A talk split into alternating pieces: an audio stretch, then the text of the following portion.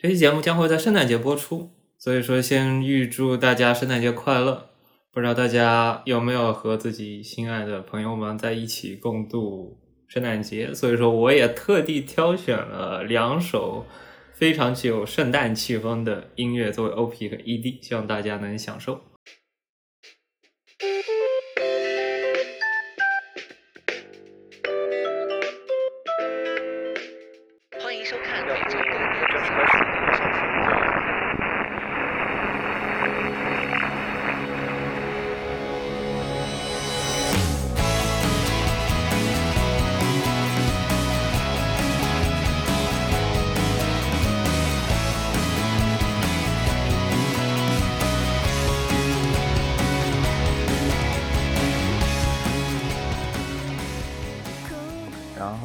收听极速 channel 最新期节目。这期节目有一点特别，这期节目是一个啊访谈类型的节目，准备聊一下关于最近的有一个新成立，也算新成立吗？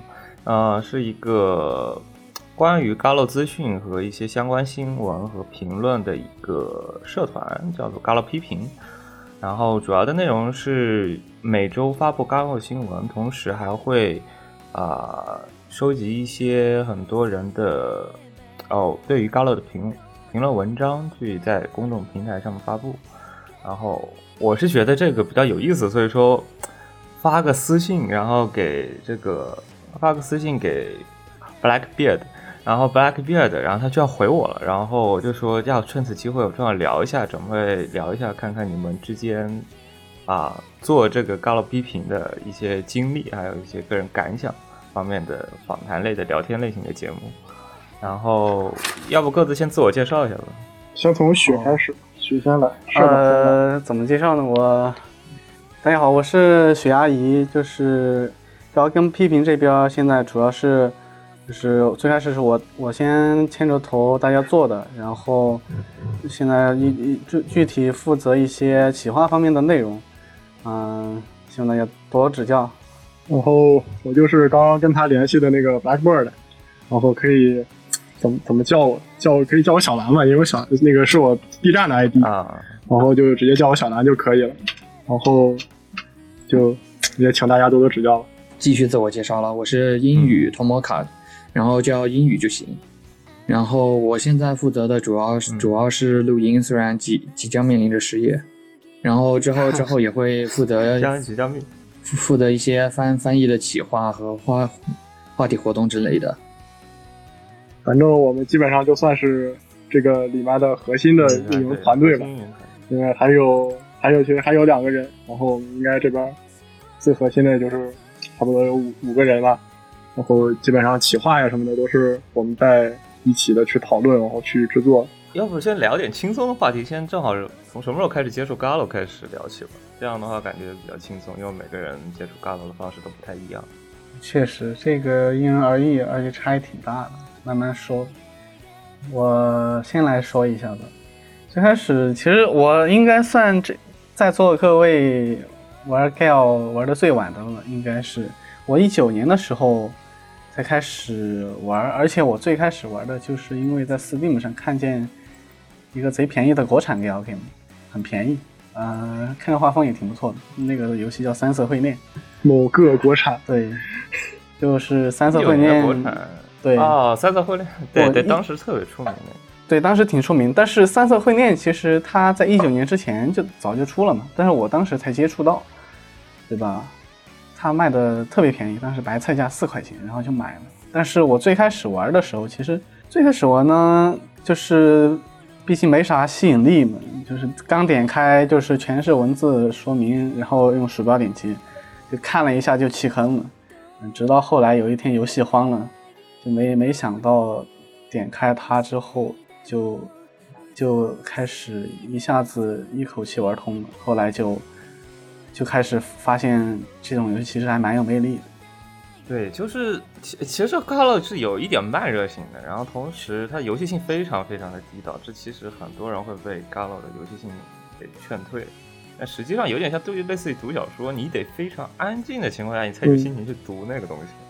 就是你要特别燥。确实，还是还是我感觉就是比较喜欢读东西的人，可能会更喜欢这类游戏吧。这类游戏它非常需要耐心的。我这边的话，其实跟雪的情况差不多，只不过比他早。我最最开始玩，我最开始玩的第一个游戏是《石头门》，也是当时在 Steam 上买到的，因为当时就我也不知道是怎么买到的，反正好像是因为打折吧。就是喜加一，然后最后就直接送了一个，然后不不要白不要，就也也也，哎，反正好像是为了凑折扣啊，还是怎么弄的？反正当时夏促、夏促还是秋促还是冬促来着，记不太清了。反正就就整了一个，整了一个开始玩，然后发现确实非常有意思。不过其实之前玩过一些类似的视觉小说，不过就当时没有太深的印象。然后从石头门之后，可能印象会比较深吧。玩了很多游戏，然后到后面也开始自己写。嗯，然后我来说说我和我玩 Gale 的契契机吧。这个这个要追溯的就有点久远，最早是在二零零九年的时候。然后我的那有点早了呀，一点久远，这个超久。毛的属于毛都还没长齐。然后那时候我的一个叔叔从日本带回来了一张 FSN 的光碟，然后他在游完了之后送给我了，然后顺便还把里边的那个叫什么全年龄设置给开了。那那 不应该是把全年龄设置给关了我我我都不知道，那我都不知道里面有我都不知道里面有十八禁呢。那时候我才十岁呢。然后那时候我正好正好正好 对你的幼小的心灵产生了一些不可磨灭的影响。嗯，然后 我操，第一个就接触奈须蘑菇。对呀，然后那时候正好有一个同学是会日语的，然后我就拉着这个人肉翻译机一起游玩了。然后当时啃蘑菇生肉还挺痛苦的。对蘑菇的是蘑菇的文字属于不好啃生肉的那一类，然后文风比较独特。对，然后是真正深入 Gale 圈是在二零年，当时是玩了音之师，然后加了一个整整社的群，然后遇到了很多志同道合的好友，然后发现了更多的 Gale 的乐趣。然后这两年打了差不多两百多部，我看一五年玩了 EF，然后中间还有一段时间玩了那个原之空和幽之空嘛。然后包括包括一七一七一八年左右玩了那个命运石之门、千变万花，还有那个嗯国产的那个。在那块玩没有？就大高强度的那块，没有高强特别高强度在那块玩这些游戏。就玩的那时候强度不高嘛，毕竟这两年两年打了两百多部嘛，近两年强度就上来了。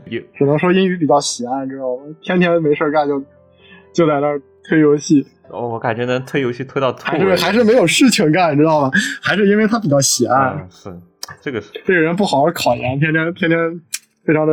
我真是有的时候就耐心，有的时候推完一个千篇一律的时候，就有的时候推的时候就会去进入一个倦怠期，因为有的嘎鲁真的特别的无聊，所以反而容易没有心情那确实遇到，其实都我会我会想着我这一次遇到了无聊的 g a l 那下一次会不会就遇到好的了？于是就点开了下一步。我一般是一部费蒙，一部那个剧情作来玩。所以就一般这种，就如果遇到乏味的，那忍到下一步那就好了。确实，有些时候剧情带给你的吸引力，永远在下一步。期待。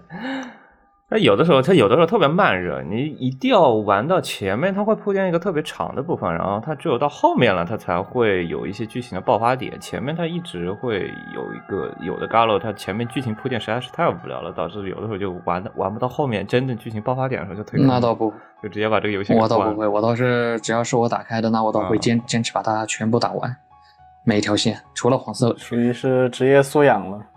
我倒是经常就。推一个角色之后就单推了，然后就结束了。是，看来我还是真正的推图机啊！要不趁此机会聊一下各各自 Galo 的那种喜欢玩的类型吧？就各自搞的呃故事类型的癖好啊。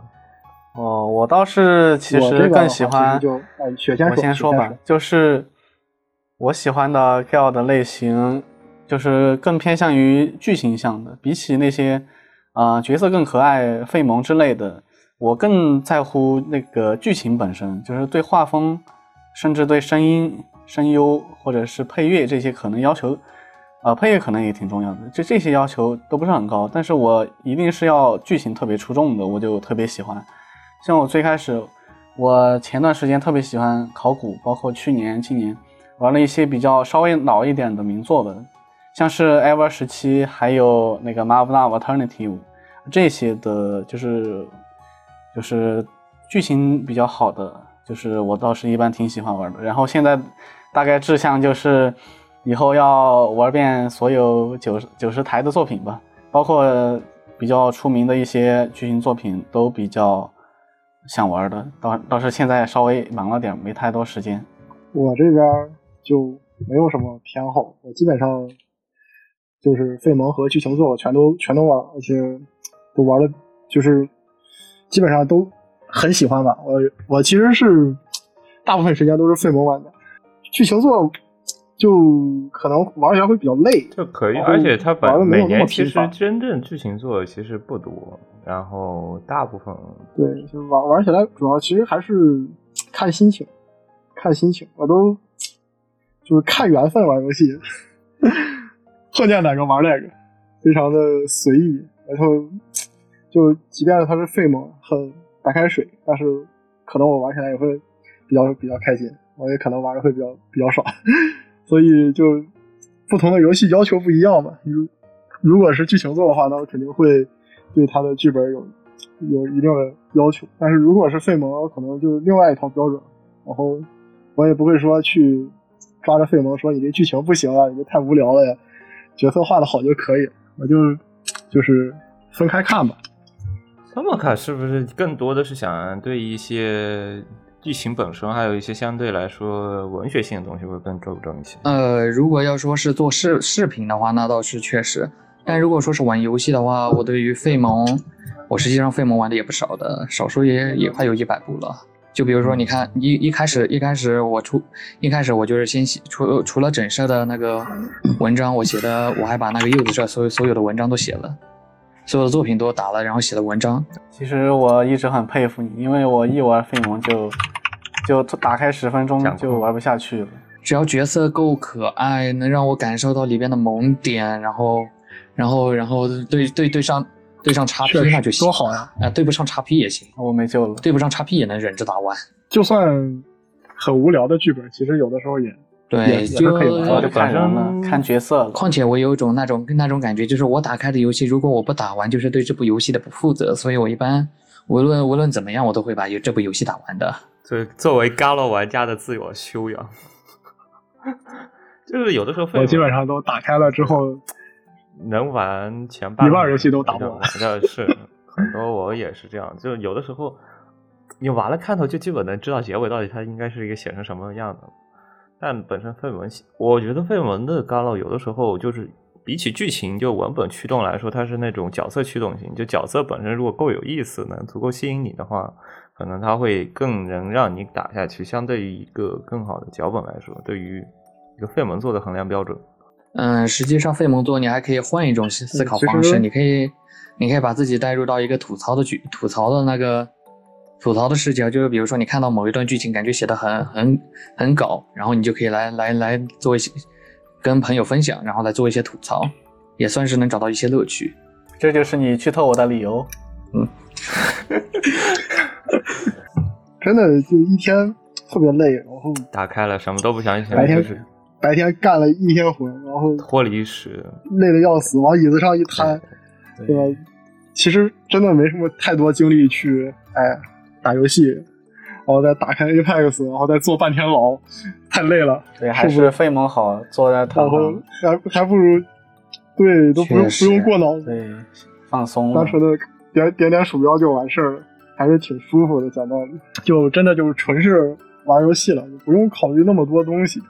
如果你打剧情做的话，多少还是得投入一点精力去跟着走一走。要一定要，他一定要剧情说这种东西，一定要就跟着一起写。就但是问题是，费蒙的好处就是我随便拉一段出来，我玩一玩，从哪里断掉都可以。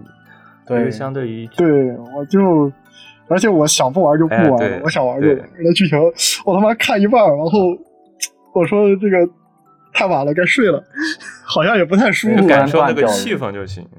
对，对，对，反正就印象特别深，是当初玩纸模的时候，我操他妈得去上课了，难舍难分，抱个电脑在课，抱个电脑在课上玩，直接把课敲，好难受，而且还是还是就是当时是实习课，就就敲不了，就是那种不能在不能在后面摸鱼。实验类似于实验的那种课，电脑也带不了，然后也不能去，也不能摸鱼，也没法翘课，只只能去上课，特别尴尬，而且那课一上上一天。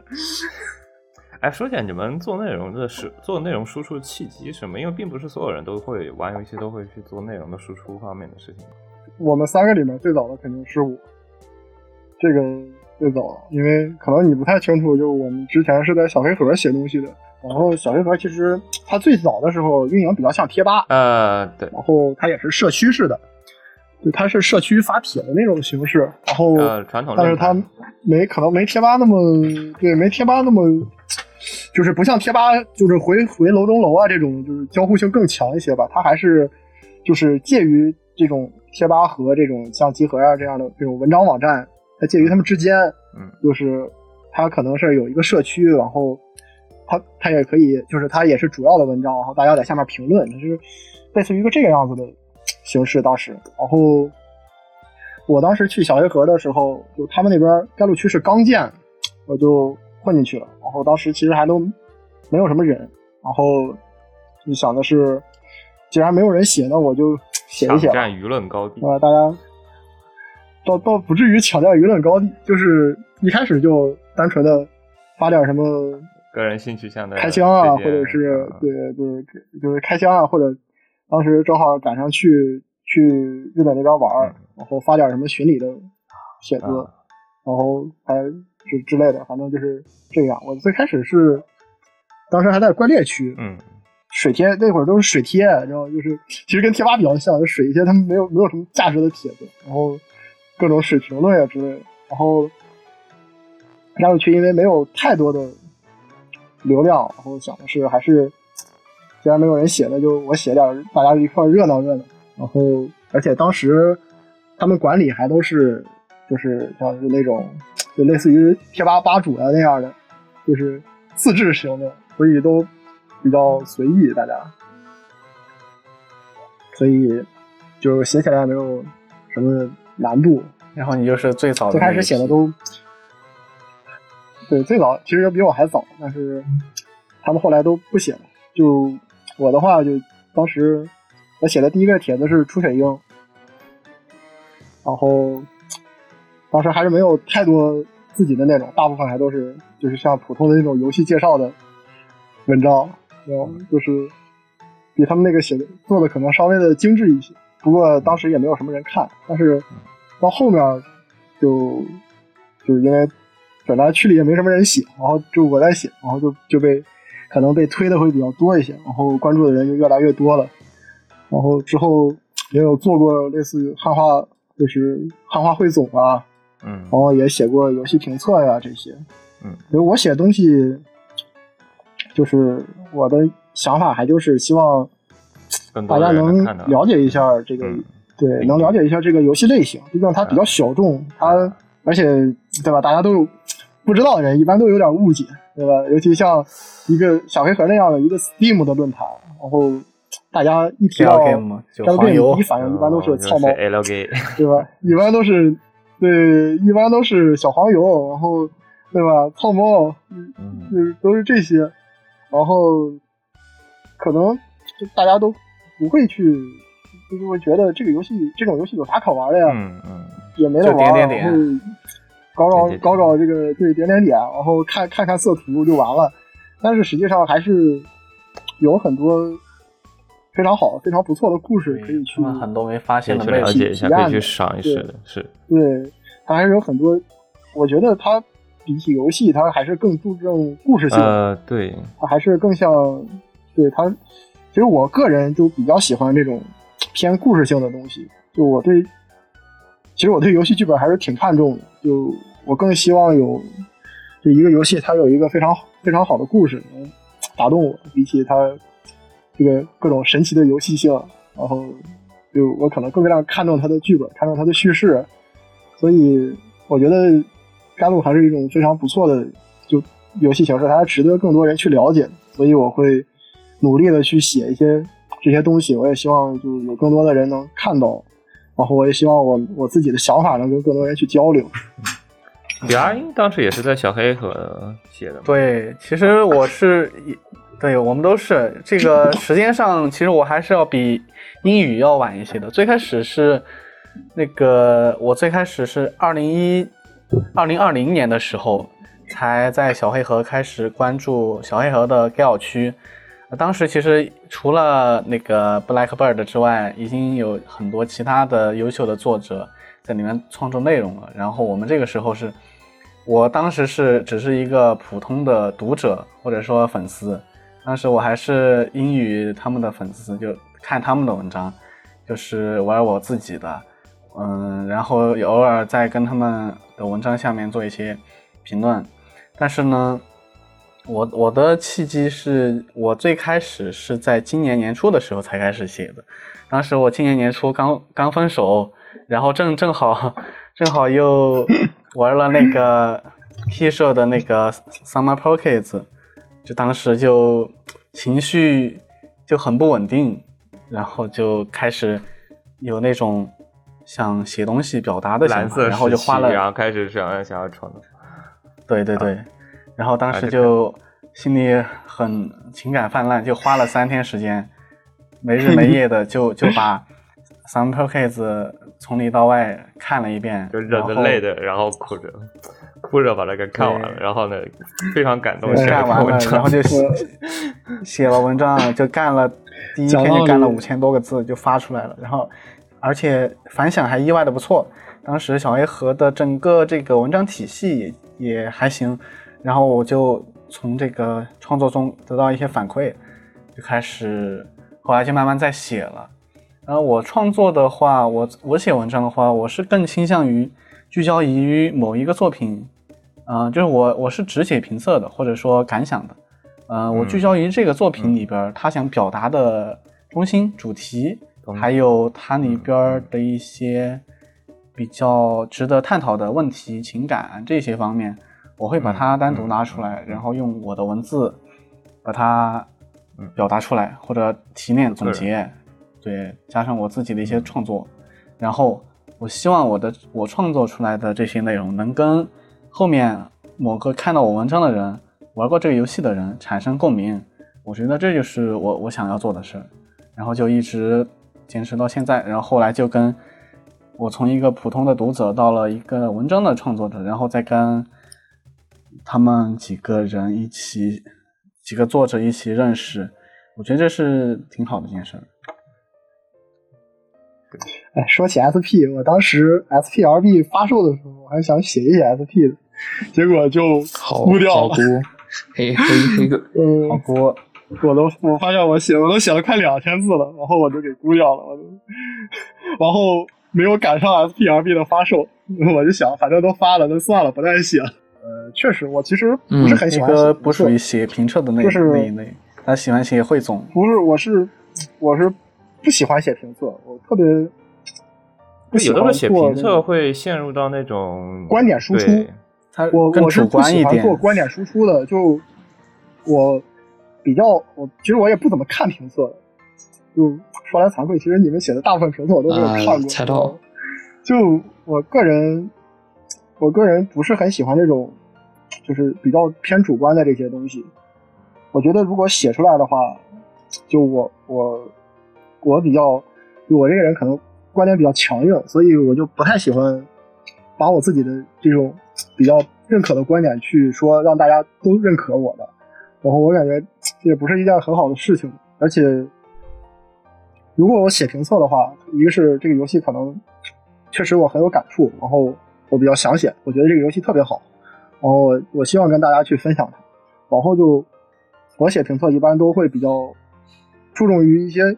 技术性的评技术性的点，比如说，从我从我会从它的结构去分析，就是一些，就是尽量去排除主观要素，然后 让它就评价起来更加客观一些。但是毕竟这是文字嘛，毕竟是文章，主观性没法，它嗯，文无第一这种东西，它没法去量化，人是写的，然后同时它也它没法真的说，对，所以它很本身其实就是一个主观的东西，文字这种东西。本身它就带有很强的主观要素，所以其实，嗯，就是按我的这个写写东西的这个价值观的话，它其实是很难写的。我自己也知道，而且所以我基本上就是我不太愿意去写单纯就是那种哎，就是觉得这游戏这么好那么好，或者说它这儿不好那儿不好这样的东西，我就我会尽量避免去写了。所以我游戏评测其实写的不是不是很多。就那个最开始我最开始写文章是因为打的那个 ATRI，那时候因为然后有了一些感想嘛，然后阿特了有。然后，然后就写了一篇文章，然后发发发到了那个整社的那个群里，然后收到了很多很多鼓励。虽然虽然现在来看那个文章质量一般般吧，不过不过他们的鼓励就是让我让我反馈真的很重。对，就是让我有了那种继续创作创作的想法。然后发发到那个叫什么？一开始是发 B 站，不过 B 站看的人还是少，毕竟专栏，呃，B 站自己都不重视嘛。然后就是发到小黑盒那边，呃，应该是素琴日是第一个上上上首页的，然后然后就让我感受到了浓浓的创作欲，于是就继续创作了下去。嗯，对，这个创作这个事儿其实反馈是很重要。嗯，然后后面包括还有我在贴吧写的，呃，我在贴吧，当然我在别的地方也有写，就是那个柚子社全部作品的感想分析。然后那时候差不多就是就是花了一个多月吧。所有的时候的全部作品的那感想全部全部都写完了，然后在那之后，呃，然后再往后，实际上一直都是写那种类似评测啊之类的，然后就是直到开始做视频嘛。然后说说个有趣的，当时做视频是因为 B B 就黑哥黑哥说他想做视频了，然后另外一个这核心制作成员 Kapper 也打算做视频了，我就感觉到有点危机，又开始卷起来了。对，就是你们卷，我才跟着你们做的。对，就是开。就开始反攻视频，然后就开始 文章需要不干。其实实际上做视频，当时我在写一个企划，然后当时我把文案写出来之后，我就感觉这个东西做成视频的话，效果应该特别好。但是我比较懒，我就提了一句，我特别想把它做成视频，但是我其实。并不打算动工，结果结果结果最后就是做成视频和写文章还是不一样，因为写文章其实单纯只是把文字给码出来，但做视频的话，有的时候会对自己感觉不太有用的东西，会反而会花很多的时间去做，比如说字幕啊，或者说相对来说你的音视频要去剪辑，然后同时你还要配乐。啊，这东西你还得把握一下整体的那个时间之类的，对这个这个是很环节比较多的。不过，但是这其实也为我们后来做高更批评做了铺垫。对，然后实际上实际上我们做那个除除除除了黑哥之外，我们做的实际上跟 PPT 差不了太多。然后那时候做做那个视频，一开始做的是仓比嘛，然后后面我就想着，我玩的游戏比较多，那我我是不是可以？是不是可以用？就是因为我玩的比较多，所以我我能能够介绍一些，就是 Gale 的会社，然后说说他们的代表作，说说他们里边那些人，然后于是就开始做概括的眼光做新视频，然后就是开始做那个 Gale 会社，开始进入盘点，就 Gale 会社介绍，然后现在现在是做了三期，不过不过暂时暂时先搁一下，之后之后再补全吧。我是有计划把那个如果可以的话，把那些国内知名的全部全部都做好掉。然后包括还有做那个叫什么？我看那个虚那个奈须蘑菇的那个剧本家介绍，那时候单单纯就是因为有个粉丝跟我说，他想看，他想看，既然有人想看，那我就做吧。好宠粉呀！然后我就开始做了。然后还有一个就是那个音之客，那个单纯就是因为我是个整厨了。就是要做自己想做的才对呀。对，包括创作比女那个，我就感觉想做的才会有输有输出欲。当然是是创作是的创作的比如说那个我最近写最近做的那个叫什么创作比女的恋爱公式的那个视频嘛，我是看到贴吧一大堆人，哎呀，你看没玩懂这个游戏，没体会到里面的内涵，然后一啊一堆一堆在给跟风跟风的，然后我就想着，那既然既然这样我可以做视频，那我为什么不做我的我不做一个视频来？来把来把那个就是作品呢作作品来进行一个分析，然后把把我的感想说出来呢，然后就有了这个视频。嗯，是不是你们做高楼批评也是做高楼批评几个人凑在一起的契机，也是因为这呃当时是一堆人有这几个人扎堆做视频过后，然后就说，然后正好黑哥这样起头在一起做的这个高楼批评。时间点稍微有点错，这个时间点错了一点。这个不太一样，这个这个待会儿待会儿让我们的雪社长给你详细的介绍前因后果。对前因后果，我 对其实雪是社长，我们都是都是打杂的。只不过是是来剥削你们是高级。我发现，我发现，其实我干的最多，还有一些低级的打杂工，没有低不低，高不高，大家都是打工人。三角贸易，黑路贸易，哈哈。好，现在现在我那我就就可以给现在简单讲一下，或者详细的讲一下一些。其实详细的讲一讲。其实最开始，嗯，最开始呢，我就是刚才讲到的，是从今年开始我才开始写文章。写到后边，然后在小黑盒就跟其他几位作者熟起来了，熟起来大概这也是三四月份的事了。然后这个期间呢，我就在就我们因为作者之间比较熟，然后就就商量着，就是做了一个作者群这样的，一起相互交流交流，慢慢交流，然后就。大家彼此就比较熟了嘛，然后天天有事没事水群水水啥的，大家都熟悉对方，这就是擅长的、不擅长的、喜欢什么类型。然后在这个时期呢，还有一件特殊的事，就是今年可能有些时候，呃，就是对平台各个那个自媒体平台，嗯，视频平台各种平台对这个内容审查。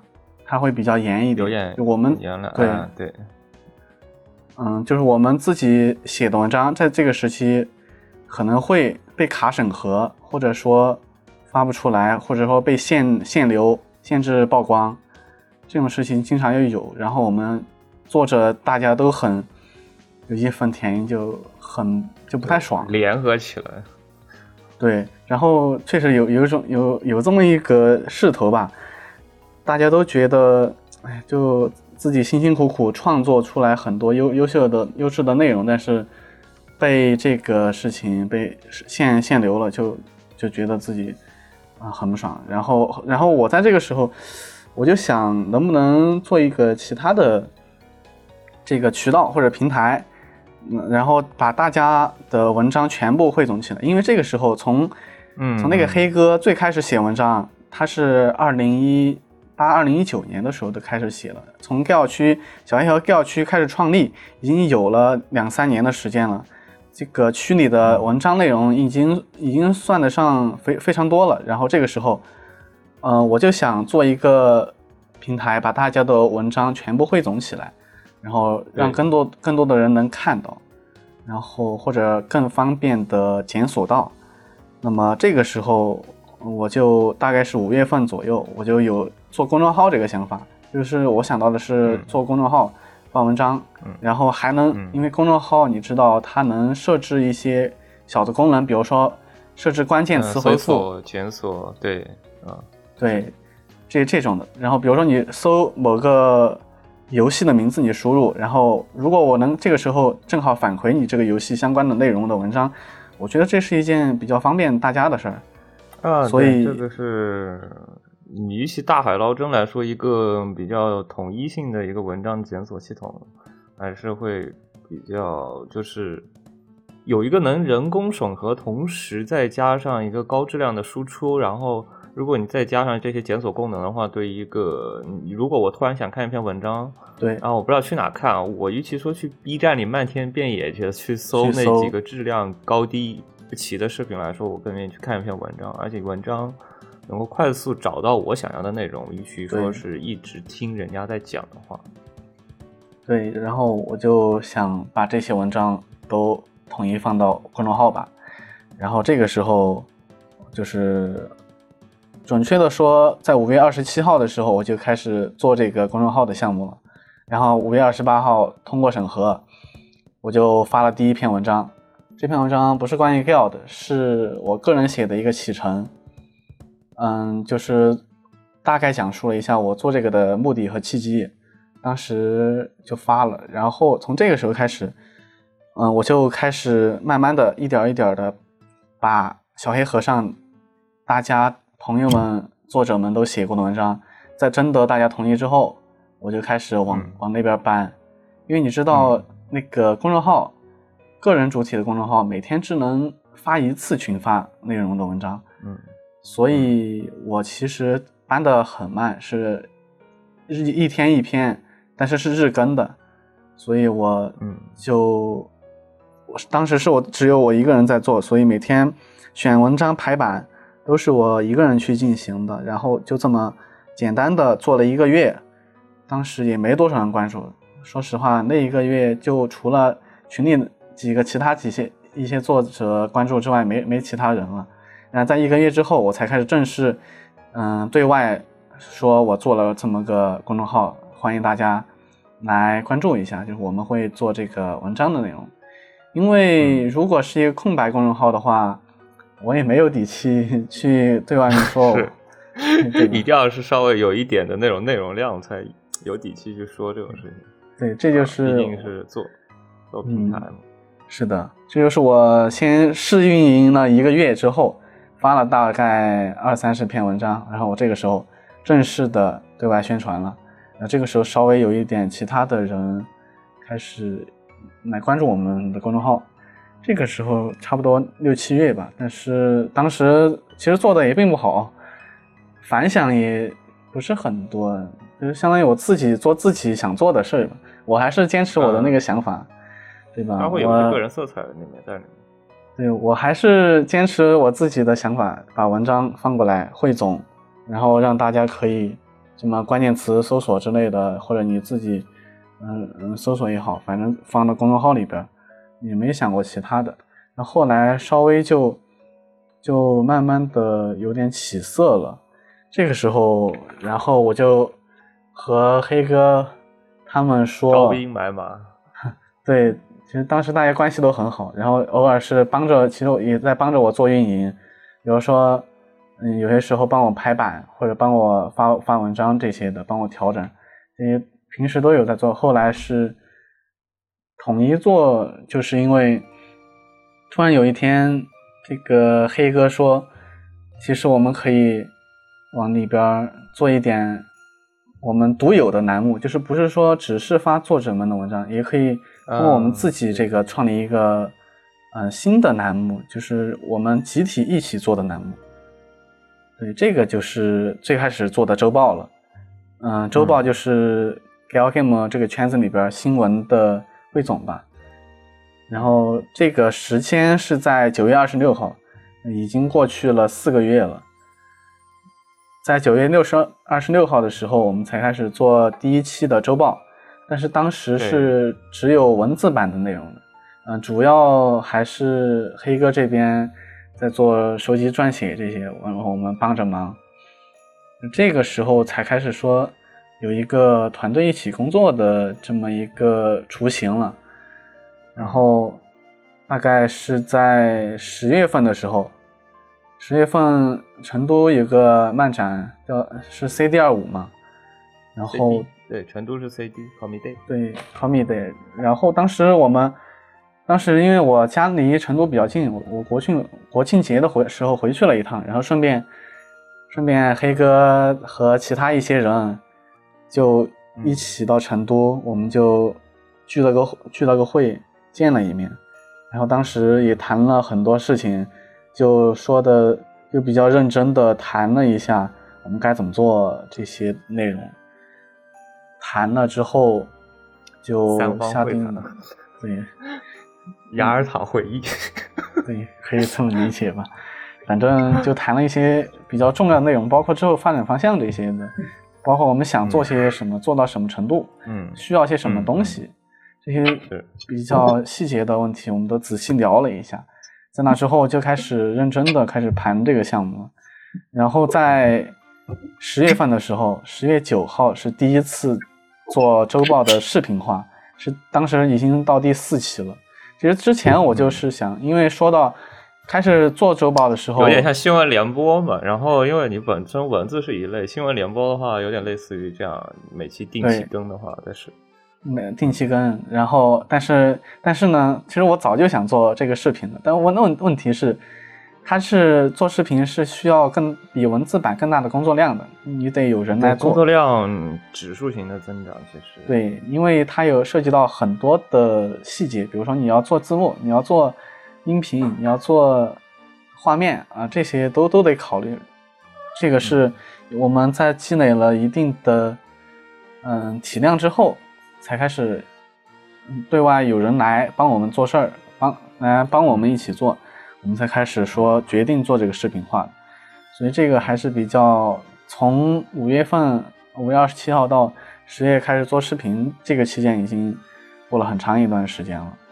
然后，嗯，做了视频之后，其实比较好了，因为它的整个视频的受众其实要比文字高得多的，特别是 B 站这个平台，它会比纯文字的观众是要多的。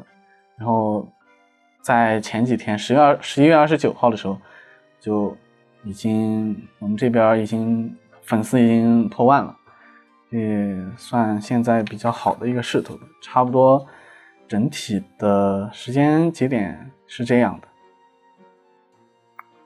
啊，是。不过我说真的，就关于关于新闻的栏目的话，我可能有些不同想法。就是流量是一方面，就是观众的订阅量是一方面。就是 B 站它作为本身二次元比较浓厚嘛，然后。呃，我觉得至少按混二次元，你肯定多少还是会用 B 站的。然后你找起东西来，比起在微信里大海捞针来说，在微信里，在 B 站找到你想要的东西还是更容易一些的。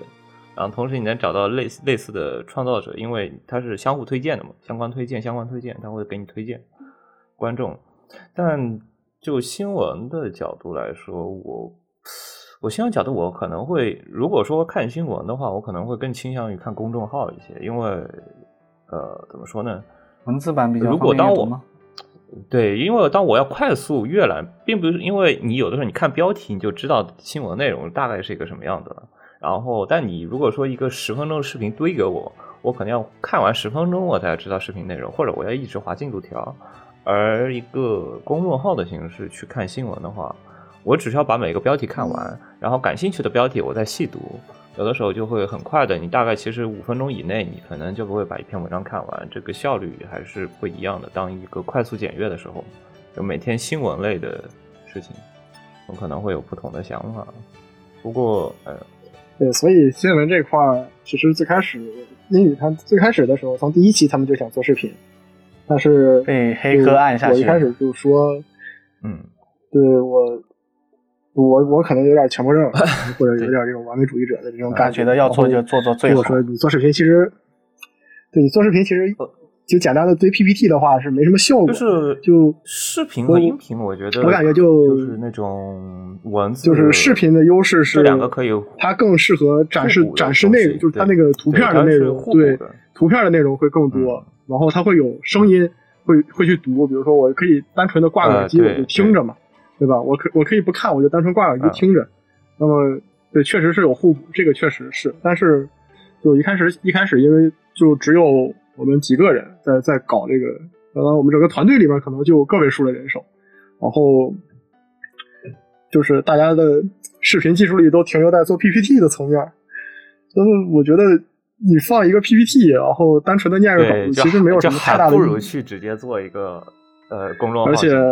其实我们我们的周报这一块儿，就公众号其实一直都是优先的。我们最早发肯定每次都是公众号会先发。你说的很对，文文字版更适合阅读，更其实我们更倾向于文字版，但是它而且看的人少，但没办法。我们公众号其实投入了很多精力。其实觉得视频是一个很好的引流方式，就是对对对，我是这样想。更多的人知道你，对我也至少是从视频然后往这边公众号的，因为。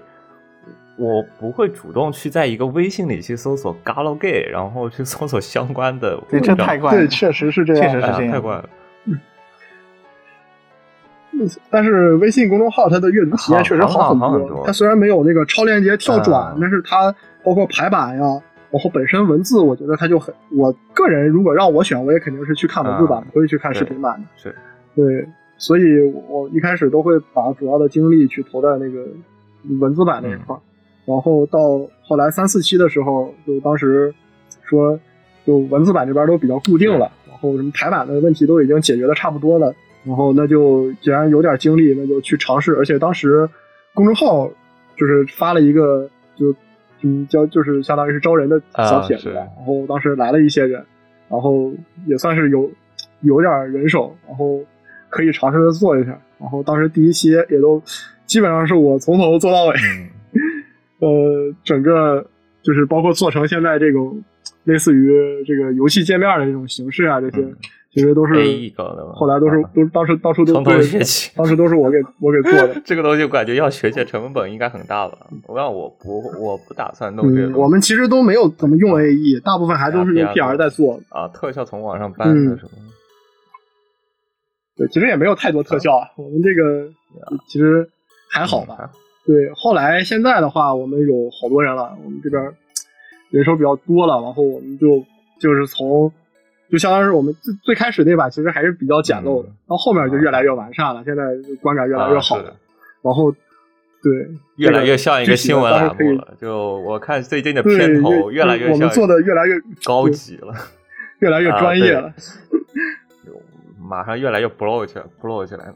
嗯，其实我们本身因为不是准备做太多的资讯的，因为我你看我最开始是。往评测往这边搬的，所以说评测呃资讯类栏目其实是一个怎么说呢？最开始是一个边缘化的副产品，但是因为做视频这边可能比较方便做一点，就先做了这个。对，没事，你先说你的题外话，你的题外话，待会儿这个待会儿可以再说。就是我想问一下，为什么叫 Galo 批评？哦，这个也也不算题外话，这个是比较重要的。不，是你看选，其实刚刚他也想说这个事情。刚才也是说到这个点了。因为我当我当时第一第一次看到嘎鲁批评的时候，我第一想法是想到批评空间，其实是就是因为我之前也是读过你们之前的有一些评论，然后知道你们大概的一个呃名字起名的思路，但是我当时没看到之前，我以为你们是想说做一个类似于批评空间的一个东西，然后也。就统一的一个平台，然后让能让我们去看，啊，实际是什么样的？呃，其实可能批评空间的批评也有这层意思吧。就是说，批评这个词儿呢，因为它是有，呃，平常是有两种含义的，一种是说的是美学上的解释，对于一个对批判批判形式的，对于一个。作品、文艺作品、文学作品的一个文艺批评，就是对它的各方面的一个解析这样的。另外一个是狭义一点的生活用语，就是嗯，对缺点和错误提出意见这样的批评。对对，就负面意义上的批评。对，然后其实我们的我最开始我最开始取名是想取这个前面的这个批评的含义，而且其实这个。嗯，怎么来的呢？这个取名的灵感啊，其实其实不知道你知不知道，国内还有一个做嗯做这个类似的自媒体的叫 A C G 批评。呃，可能不了解，因为不了解这个是哪一个？这是这是哪一个在哪个平台发布？这个是嗯，就是有一个国产 Game 的制制作制作者，应该说是。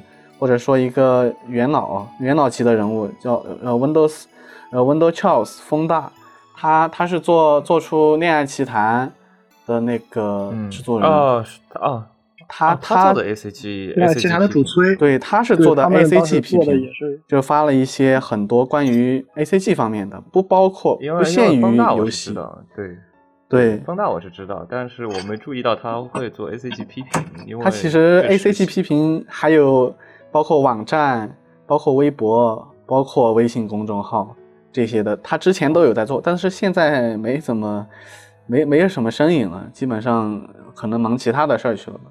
嗯，毕竟他们都去做游戏去了。对对，风大其实之前之前是没没在做游戏，是以一个嗯评论者的身份在活跃，但是现在是可能忙着做游戏之类的。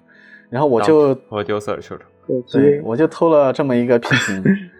我就偷了这么一个批评。对，这名字其实是雪自己起的，我们都完全没有参与，你知道吗？就是雪单纯他自己就直接起了这么一个名字。当时我做公众号，我得我们后来也名字吧，就没没打后面没打后面是正好玩了那个音之客的体验版，里边有一句话，就是新的艺术出现的时候需要新的批评，然后感觉这一句话就特别适合我们的诗语了。对，就放在了那个个人空间里边。就既然说是批评嘛，嗯。就其实第一反应大家都是批判啊，这个很正常，因为毕竟对，实际上大家都是多人来问为什么叫批评？为什么叫批评？那个如果按照那个汉语词典里面来说，它真正的意思就是说指出一部作品的优点和缺点。它它并没有说说是那个完全是指缺点，但但因为因为现在用的多了，所以大家就往那边生活习语。这个可能就是如果用英语更好约定俗成，因为英语的话，你可能是 criteria，criteria 它这个词它对它分开的，它是中性。如果你是反对或者说批评，你应该是提的是 opposite opposite，或者说一些另外一些比较消极类的词。criteria 这个词本身是中性词，因为呃，像美术类的课程、艺术类课程，你有很重要一点就是你要把你的作品放在一个公众环境下去，所有人去批评你，无论是好的还是坏的，都会去批判批评。这个其实是更中性的一个词，就其实这个名字正好跟我自己写文章的观点其实还是比较匹配的，对吧？就是我们包括我们后我们现在在制作这些东西，也是尽量的去从各正反或者说我们要更加客观的角度去评价一个东一个游戏。我们也希望能做出更多这样的内容。如果我们现在确实也没有那么多的能力去做出非常专业这种非常。就是从一个专业角度去批判，就是去评价游戏吧，可能就是我们后期想要做到的目标，就是最终目标，对，算是一个愿景。目前的栏目频道，我看你们现在有，呃，我想想看，现在是有基本上有评测，有文章的评测，游戏的评测，然后同时还有现在长更的有一个周更的新闻，对吧？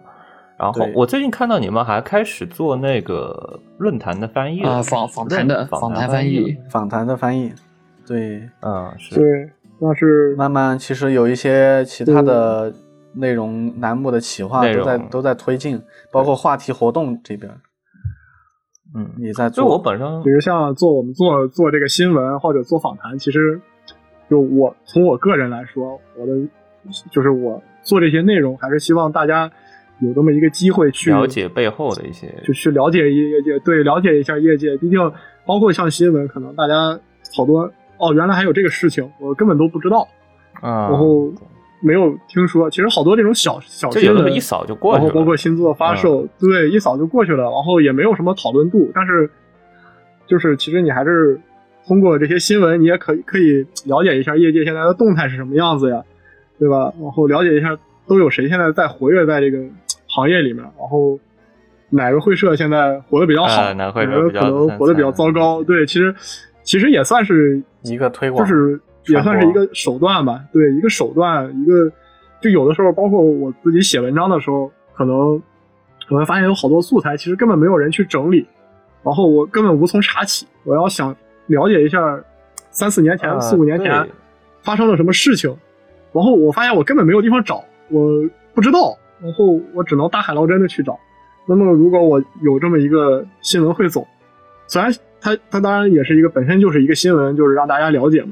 但是如果我以后可能我需要了解一下这个二零二一年十一月发生了什么事情，那么我我是不是可以通过这个东西，哎，我也能看到。然后包括我们做访谈也是，我觉得访谈这个东西，就是国内没什么机会去采访到这种。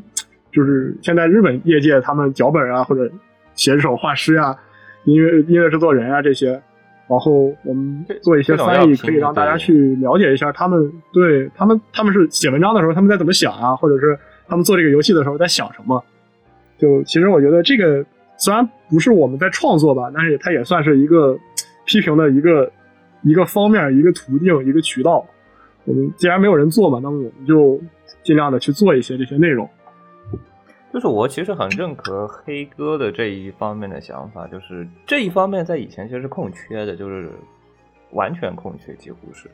因为呃，首先就是关于那个新闻汇总，新闻汇总的话，其实呃，我平常是重重度推日推使用者，就是我反而可能会能看到一些 Galo 会社的一些最新消息，或者说我是用北约论坛啊相关论坛。对，其实我们都是这样，对，我们也都是从。对，就每天基本高强度刷，但是主要是没有人整理，对，还还能看到，但是主要是没有人去整理。对，日本还能看到，但是有可能你想你想确认一下，或者其实我当时写写那个阿托利的时候，我当时想去翻翻那个祭祀他的那个就是他最早他他画风的那变化呀之类的，我去翻 G 四的推，翻的我特别痛苦。我得往前翻好多好多。推特有一个功能，它不能翻，不能限定我是要哪一年到哪一年的，它不能这样子限定，所以说要一直往下滑。它没法那种按时间检索，特别烦。我当时当时坐着就在车上嘛，然后我从我我家当时坐坐车到市里，还没花完，而且还有加载到目的地了，吗还没翻完，加载时间。对，一直在刷，一直在刷手机，然后都刷不完，特别的痛苦，所以。有的时候，其实我觉得做一下这种汇总类的东西，其实还是有很，还是有想就是意料之外的这种好处的。然后 斐月是那种那种，它其实是更多专注于就是会社或者说星座发布，就是这一方面的。但其实它在汉化，对，其实只有发发售的这个新闻嘛，它一个月可能就更新一次。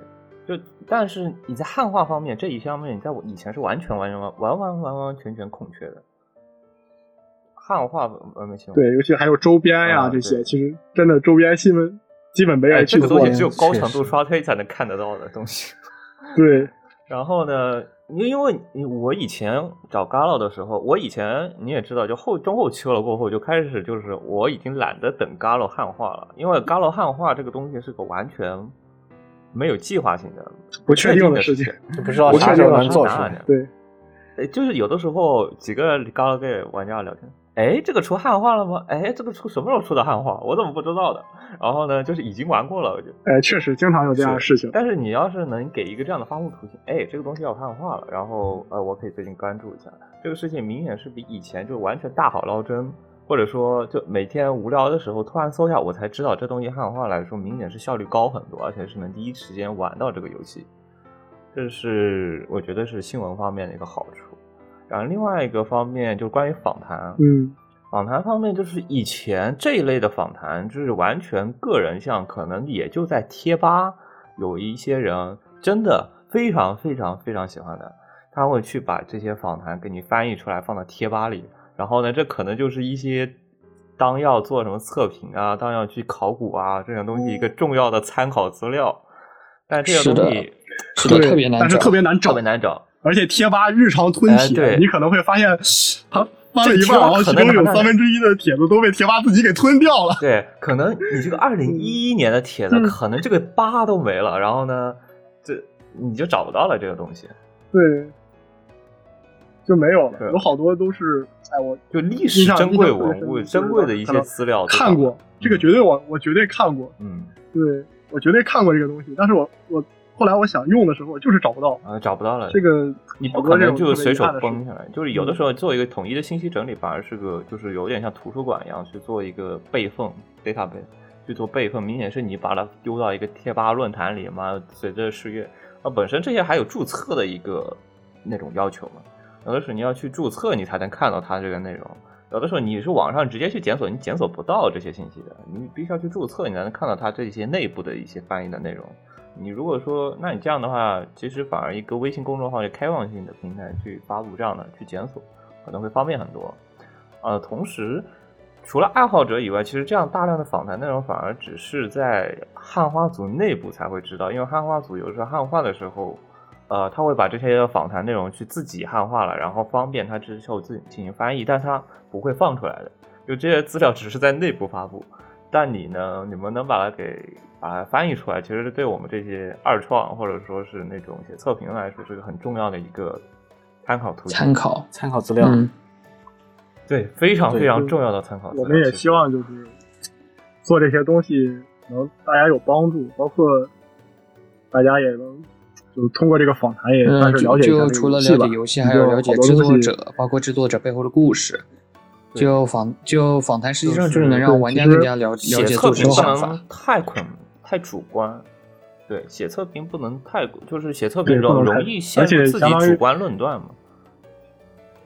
嗯，哎，你先说。这样的话，拉近一下，对，就是增加一下对业界了解的途径嘛。然后，如果从团队来说，就是我们希望也我们也希望增加一点我们自己独创的内容。嗯，是。之后单干了之后，你觉得跟团队之后是不是有一些别的方面？比如说开始日常周更过后，有没有像以前单干之前，就是天天只需要写文章的情况下，有没有什么差异性的工作？有啊，工作上的差异。我先说吧，就是因为因为我是那个负责负责录音的嘛，然后然后就是就就总会有 DDL 那个东西嘛。然后自己做呢，肯定不会有。自己想想想啥啥时候做啥时候做。对。但想什么写，想什么写就什么写。不过这个这个，我觉得 DDL 对我来说是好是好的。呃，毕竟我本身责任感也不算特别强。嗯，不过 就是嗯，就这个增加了我的责任感。介绍一下各自分工吧，就是几个，就是如果说因为。批嗯，各自主要在批评 Galo 批评里的一些分工情况。我们如果说分工的话，其实我们五一共五个人，最核心的团队之间是没有。对，就我们这个最核心的团队内部是没有特别明确的分工的，就像什么想企划呀，都是大家想到就是我们需要做什么的时候，如果谁谁谁谁没空，就比如说黑哥之后之后要考试的话，就我们我们我们就人均五边形战士，谁哪个活丢给你都能接，就是这种。对，我们其实包括我们在群里都都是比较灵活的，就不是说这个活就你干，然后一直都得你干。我们都是就是尽量协调一下，因为毕竟就是整个现在团队里大部分不是都是学生，大家都是用爱发电嘛。本身我们也是用爱发电，也不是一个强迫性的工作，然后我们也没有没有什么工资呀之类的，那也不好说是去要求你，哎呀必须得干完。所以都是早控。字幕组其实对这个东西就反而会分工更明确一点，打轴就真的只是打轴，然后打轴还是打的特别熟练的那种。然后可能现在前期前期人不够，还是工作要互相分工。其实我们人也还好，就是我们也是会把这些具体的每个部分都切的比较细。只不过我们这个人不是固定的，就我们不是只有一个人去干，我们还是会就是考虑到大家的时间呀之类的去具体干。然后像就是我们这个整个内部企划什么的，也不是说。就一个人就企划完了，就大脑谁想到，就是谁负责想，一个人负责做，大家也都是大家一起想，一起做，然后一起完善这个细节，感觉不错，就就把这个细节给。然后就比如说出现了什么问题，然后也是大家一起补，就像之前那个 Steam 那个出现，就做 Steam 那个促销促销视频，然后出现点问题，还是黑也是黑哥黑哥来把把剩下的锅给补的。其实说到这个就。现在就是，其实我因为我我可能比他们哦，这个说起游戏游戏促销这个事情就特别有用。就前段时间有个不怎么玩黄油的人，然后突然问我说：“最近有 Steam 有啥黄油促销吗？”然后哎，我突然看到你们发了一个视频，然后默默的就把这个链接交给他。嗯，挺好的，嗯，非常好的。然后这个这个想法就是当时 Kapper 他自己想的，说是做一下这个内容，做一个视频吧。然后我们就。毕竟视频可能看的人会比较多嘛，做然后来做好了，就做一下。然后像我这边，可能因为我可能比他们会大一些，呃，就是本本身年龄会比他们大一些，然后就可能就是做做做项目这些，可能经经验会比他们多一些吧。然后就我可能会更多的去帮助他们定一下流程啊，然后流方面就是这一块可能因为我对我经对经验会比较多一些，可能就。对，黑哥主要就是一个起到一个定海神针的作用，然后就基本基本负责拍板啊之类的。然后如果如果讲道理，这个缺少这个审美的时候，我可能如果如果之后这 确实挺关键。如果之后黑哥忙起来的话，那多半还是讲道理，我们比较是要靠我们自己顶起来。嗯，对，就。我们比较缺这个平面设计，平面设计方面，然后实在没有人上了，就 我只能我上。平面设计不太没有办法，但是实际上做周报过后，呃，特别是你们一周及时性的这个东西，就量哈特别大，而且一定要在哪里哪里更的话，就是啊，对个人的时间安排，对，就是对时时间安排。对到最开始几期，最开始几期就没有办法。就是大家周末疯狂加班加点加班加班，对，疯狂疯狂干，然后可能会会稍微拖一天。最开始我们可能有的时候周二才发出，然后慢慢就到周一周一晚上，现在的话或者周一周日晚上。对，就是因为人比较多了，嗯人比较多，然后我们把这个给它切碎了，把这个流程给它切碎了，尽量能让并行，比如说写就是录音的录音，然后写完文案之后呀，对录音的录音，做视频的做视频的做视频，然后找找素材的找素材，就是大家都并并行一下，然后就是定一个相对宽松的 DDL 吧，我们都会考虑一下这个工作量，比如说这工作量确实不是很大，可能你认真干一个小时、两个小时就干完了，我们可能定一天的 DDL，然后对吧，这样这样的话其实还好，目前。没有 遇到太严重。实际上，对于成员来说是那个 DDL 的影响不是很大。对于我们自己来说的话呢，就是就是成员没法干的时候，我们自己就要就必须要把它这个周周报就至少要做出来。对，一般一般来说要做一个周报，做一个视频的话，还是得。有人把各个环节盯一下，就是你这里做完没做完，你得催一下，看着他做完。对，要负责各方面的对齐，还是要给人看。对，就是如果如果不催的话，就不催。这个这个一般都选干一般是我来催，我来盯的。boss，催人这个事情特别重，而且催人这个事情是特别忌烦的，就是有的时候你不能催太紧，然后呢。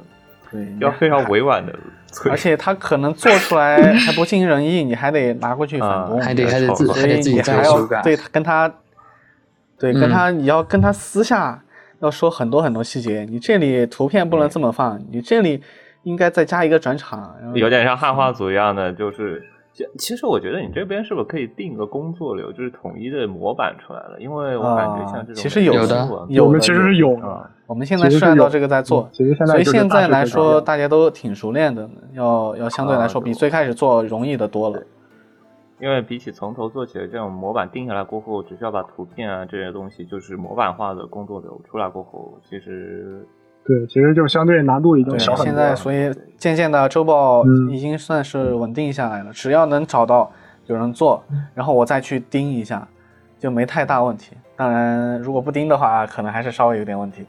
不定的话，就拖延症，拖延症，慢慢就上周差点就有点晚了。上周差点就割掉了，割掉倒不至于，但是晚要晚一点，晚个一两个小时。每天其实每周的周报你们是怎么？去挑选那么海量内容的，因为毕竟每个会社就每次经常会有什么活动啊，然后基本上会发售周边啊、汉化新闻啊这些东西，你们都是怎么搜集？特别尤其是汉化新闻，我觉得这个是最难搜集。汉化新闻，这个我这个我来说吧，汉化新闻是用那个 VNDB，VNDB 有个那个最，你知道 VNDB 吗？嗯，就那个它的那个主界面的最那个海外的，对它的那个主界面的最右下角有个 Just Released。就是最近发布的，就你从里边可以看，就包括中文，它它里边都会有记载。就如果有中文的话，它会它那里发布的就是会明确的标着一个中国的国旗，然后你看到了，然后点进去。对对。然后这是这是第一个方面，然后然后至于关中那方面的话，那个那那个就更简单了，那个那个 VNDB 会会有观众几个主要代表。对，那 V VNDB 也会有，然后中后就然后还有就是我们去看那个终点，终点这个论坛就是它会按照那个。那个时间顺序来进行排列的，就是就发的发，就最近的会放在最上面，然后就看看我们有没有什么嗯。什么遗漏的，嗯，然后就是贴吧呀之类的，就是相当于是对。广撒网是属于那种人人肉搜索都看一看，是人肉搜索人肉的，基本上都是人肉搜索，包括新闻也是人肉搜索，大家所以一般新收集新闻的人都有四五个。对，一般是嗯，收集新闻的话，我感觉就其实是可以把它单独列、单独整一个账号出来，然后就专门，呃，就四五个账号、四五个人，然后分别关注这几个、这几个、这几个会社，然后去盯。嗯，实际上实际上有有一个是就是那个日日推那边有一个是专门就是汇专门汇总账号做汇总号的。啊，对，是。然后我之前也那那一个他们有那种对有那种类似，他会大部分都比较全。但是他也会漏一些，所以我们我们就相当于是有安排人去盯这个汇总号，然后我们再安排人去各个会社看一看。一般来说是不会漏的。对，基本上其实它时效性不是那么强，没有那么强的时效性。然后就是新闻收集这块主要就是雪和英语，还有那个我们还有一个人，他们几个人四五个人吧，一起在做这个。然后到后期的文案这边，包括新闻的筛选，基本上都是我一个人在弄，大致是这个样子。然后新闻筛选这一块儿，就我个人态度就是能全就全，尽量不去就是筛掉那些不太有用的新闻。但是有一些特别无聊的，比如说他发一个什么推特的那个头像呀之类的，这种就没有任何的价值的，我肯定就不带要的。然后他有经常会有那种什么推特转发，然后抽选一两个一张签名色纸，经常有。我我这种一般我也不要，因为我觉得就首先你你得上推，你得转发，然后你大概率抽不中，你抽中了还不知道怎么邮到国内，这种就没有什么意义。所以这种我一般也就不选了。大部分就像什么发售周边呀，或者你看比较多的还是星座这一块的消息，我还会。就都给他收进去，哪怕说他新作有一点点的消息更新，他们会社都很喜欢，很喜欢这种挤挤牙膏，然后今天放两张 CG，明天放一段介绍，他们就是要这样的话，我尽量还是都会收集进去的。但是就我们之前就遇到过，就是新闻太多了，然后做的内容太长了，很累，很累，配音配音然后到后来我们就调整了一下这个。对，开始调整了一下，然后就我们后来就开始做简讯嘛。哎，我们把一些不太重要的新闻就放到简讯里面，我们简单提一下标题，然后具体内容我们会放到文就是文字版里面。毕竟文字版它可以只看标题，它要感兴趣的话可以再看文字。视频版的话我们就不去。视频版的话其实是是相对于来说是做精选，对吧？对，就做过精选，因为包括录音那些就是。还挺麻烦的，就是如果如果全部要录的话，嗯，那个整整个视频的流时长也会变长掉，然后我这边的工作量也会变大。录音，嗯，对，你们录音版的话，呃，你们视频版和你们视频版的话，目前好像是只对新闻进行阅读，好像啊有一些轻量性的评论吧。我印象里是对会对原作或相关信息会做一些背景信息的一些轻量型的评论。目前的新闻对会会会有一些，不过我们就是尽尽量客观，就不带有太多太多个人个人个人要要素，把它做成一个尽量中立的内容。对，一个新闻播报。对，这个这个文案是我写的，就我自己可能个人风格会比较重。你像，既然是写新闻，我一开始可能都非常的严格的去控制字数，我希望这个新闻它简短有效，就是它毕竟还是一条新闻，它不是一个。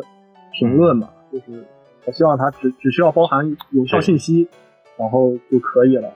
就这是我我做新闻这一块，我想法就是大家是新闻联播，了解有什么个事儿，我不希望我把我对对，我不希望把我自己的主我对这个游戏的喜好啊，然后传达给你，然后给你一个初始印象。可能哎，我看这个新作的时候，我看这条新闻就感觉这新作不咋样。就是单纯的因为我不喜欢他，然后就导致你也不喜欢他，因为有很多人可能就，他就从我这儿是第一次了解这个游戏，那那万一是这样子也不太好，对吧？或者就我喜欢，比如说我我就喜欢这个游戏，但是可能就是过于主观的大部分案例过后，你可能会给他产生一个初始的错误印象，这个错误印象会给他带有对就固有印象在里面，会对作为新闻来说就不太好，所以我们就尽量新闻还是做的客观一些。啊，目前的话，微信投稿，目前微信投稿，我看刚刚聊到是一一天一个嘛，对吧？然后是至少还要再排点，对，至少一个。对，一天一个。就比如说遇到那种 Steam 促销的时候，会把会把 Steam 促销做成那种后后面的那种。呃，不只是 Steam 促销，可能有些时候你得发，啊，根据具体情况，你得发两条内容，你就就会两条排在一起发了。就是数量上是，就是微信那边是一天只能发一次，但是一次可以发好几篇文章，是它是这个样子。对，就是因为你之前是在做那个，因为之前你一直在做那个文章搬运，然后然后后来你就是开始对公的去发一个邮箱地址，就是说可以收集文章，个人文章可以投稿。目前对目前的话，这投稿量怎么样？投稿的情况怎么样？嗯，这个其实投稿的人数不是特别多，会议现在到现在为止有，应该是个位数的人来投稿吧。但是投的文章，其实嗯有一个有一两个他是会经常来这边投的，这就比较好。然后我们也也开始正式的联系上，嗯，可能比较活跃的，我们会把他们拉到一起，放到作者那边一起交流。然后，嗯，然后其实有了投稿的话，我们还是会对投稿的文章的质量进行一个初期的把关把关，对。对，对它进行一个初期的审查，有没有什么呃文章质量够够不够嗯公正，或者说过不过关，有没有什么明显的不能发的内容，然后可能会有一些嗯修改需要修改的地方，我们会反反馈给作者，让他那边进行自己调整，然后到我们这边可能就。再审查一遍，改一改小错误、小毛病，然后就就能发了。然后一般来说有投稿，咱们就会是会优先发投稿的，嗯，是这样。然后大概文章搬运和嗯，你说现在文章搬运和投稿比例大概是多少？呃，看这个有些时候，嗯，是一周基本上投稿大运搬运。有些时候是还是可能没多少人投稿的时候，还是会用之前的文章来进行搬运，这个就说不清楚，看有没有人投。这个还是看比较看看时间吧，还是属于前期有的时候积累的时候，因为还是有一个爬升期，因为如果没有名气，就没有人来投稿，但是。这这是个死循环，但没有人来投稿，就没有人来关注这个东西，就是属于一个死循环的状态。但未来如果说关注人越来越多，这个投稿人自然就会越来越多，这个是互相促进。一个是我们这边本身就我们在尝试，就是自己再去重新去做一些新内容嘛，比如说周报，对吧？这些这些东西，我们就会尝试着努力的先去做一些我们自己的新新的文章，我们自己可能现在比较熟的这些写手呢，自己也会主动的去写一些新内容。然后就是投稿，尽量的去用我们以前的存稿吧，就还是这个样子，存稿越用可持续性，可持续性发展，不要越用越用越少，堆了一个养不好。嗯，对，不可再生资源还是得嗯精精挑细选，节约一下。是的。这哎，你们最近都遇到什么审核？就节目初期的时候，你们会遇到什么审核问题的？因为。我做的内容是尺度相对来说很大的，相对来说很大，呃，遇遇到被卡的情况还是比较严重的。不知道你们这边，这边你们这边其实相对来说还是比较正常的。对，就是我们制作周报会尽量避免擦边球那些，然后包括筛选新闻的时候，把座把座是会直接被筛筛掉，基本上都要直接筛掉。然后偶尔偶尔被卡，就是比如说什么那种打码越打越色啊之类的。我觉得在 B 站打就是更新 OP 打码是个非常必要的一个事情，在 B 站更新这些东西，反而有的时候我就已经不想在 B 站看了，因为啊都有码码的关系啊都有码。因为我在说到这个，我在做这个星座汇总，我每个月那个星座我都会去做月刊，然后我的那个月刊里面会放 OP 的，然后我其实发现现在。他们会社的 OP 越做越正经，你知道吧？越来越不需要打码。尤其是一些正经会社，他们那边好像就是保守起来了。而且像好多那种他做萌拔的游戏，就是明明显是以 HS 为卖点的游戏，他的 OP 都做的非常的正常，都不需要我去打什么码。那挺好，不知道他们对。但其实我觉得，作为 OP 来说，OP 作为一个宣传作用来说，它它也是要投油管，或者说像 YouTube 这种公众平台，他们也是要投。对他们不能对还是要去发，不能说只是投在不能太对，不能放到只只放到官网，只放到官网上宣传力度还是不够。所以说，我觉得他可能会有这方面考虑因素。随着油管这种话题量越来越多过后，他们可能也是要把啊。稍微注意一点，有可能就油管直接把它判为不过之类的，或者说直接判为红，对他们的那种关注量，或者说呃，也是那种推流量的来来说，也是会受很大的影响的。对于他们来说，嗯，确实是这个样的，确实是这个样子。嗯，有什么趣事吗？制作过后开始有没有什么犯错的地方，或者说，嗯，那不都是我这边吗？这个是。嗯。呃基基基本基本都是我这边录音时候出的问题，比如说那个第六期周报那时候有个 Study Study 二，就是它的售价是两万两万多一点，然后我读成了两千多，然后群群友产生了买得起的错觉，白菜价。然后再比如第八期的时候，两万多日元，脑子短路了一下，把那个百分之三十到五十的折扣想成了五到七折，五到三折，什么五到七折？五到七折就对了，好不好？你说的是五到三折，五到三折，五到五到七折就对了。三到五折，三到五折。然后当时有人在，有人还在 B 站私信我们说，这个是百分之五十到百分之七十啊？为什么你们读三到五折？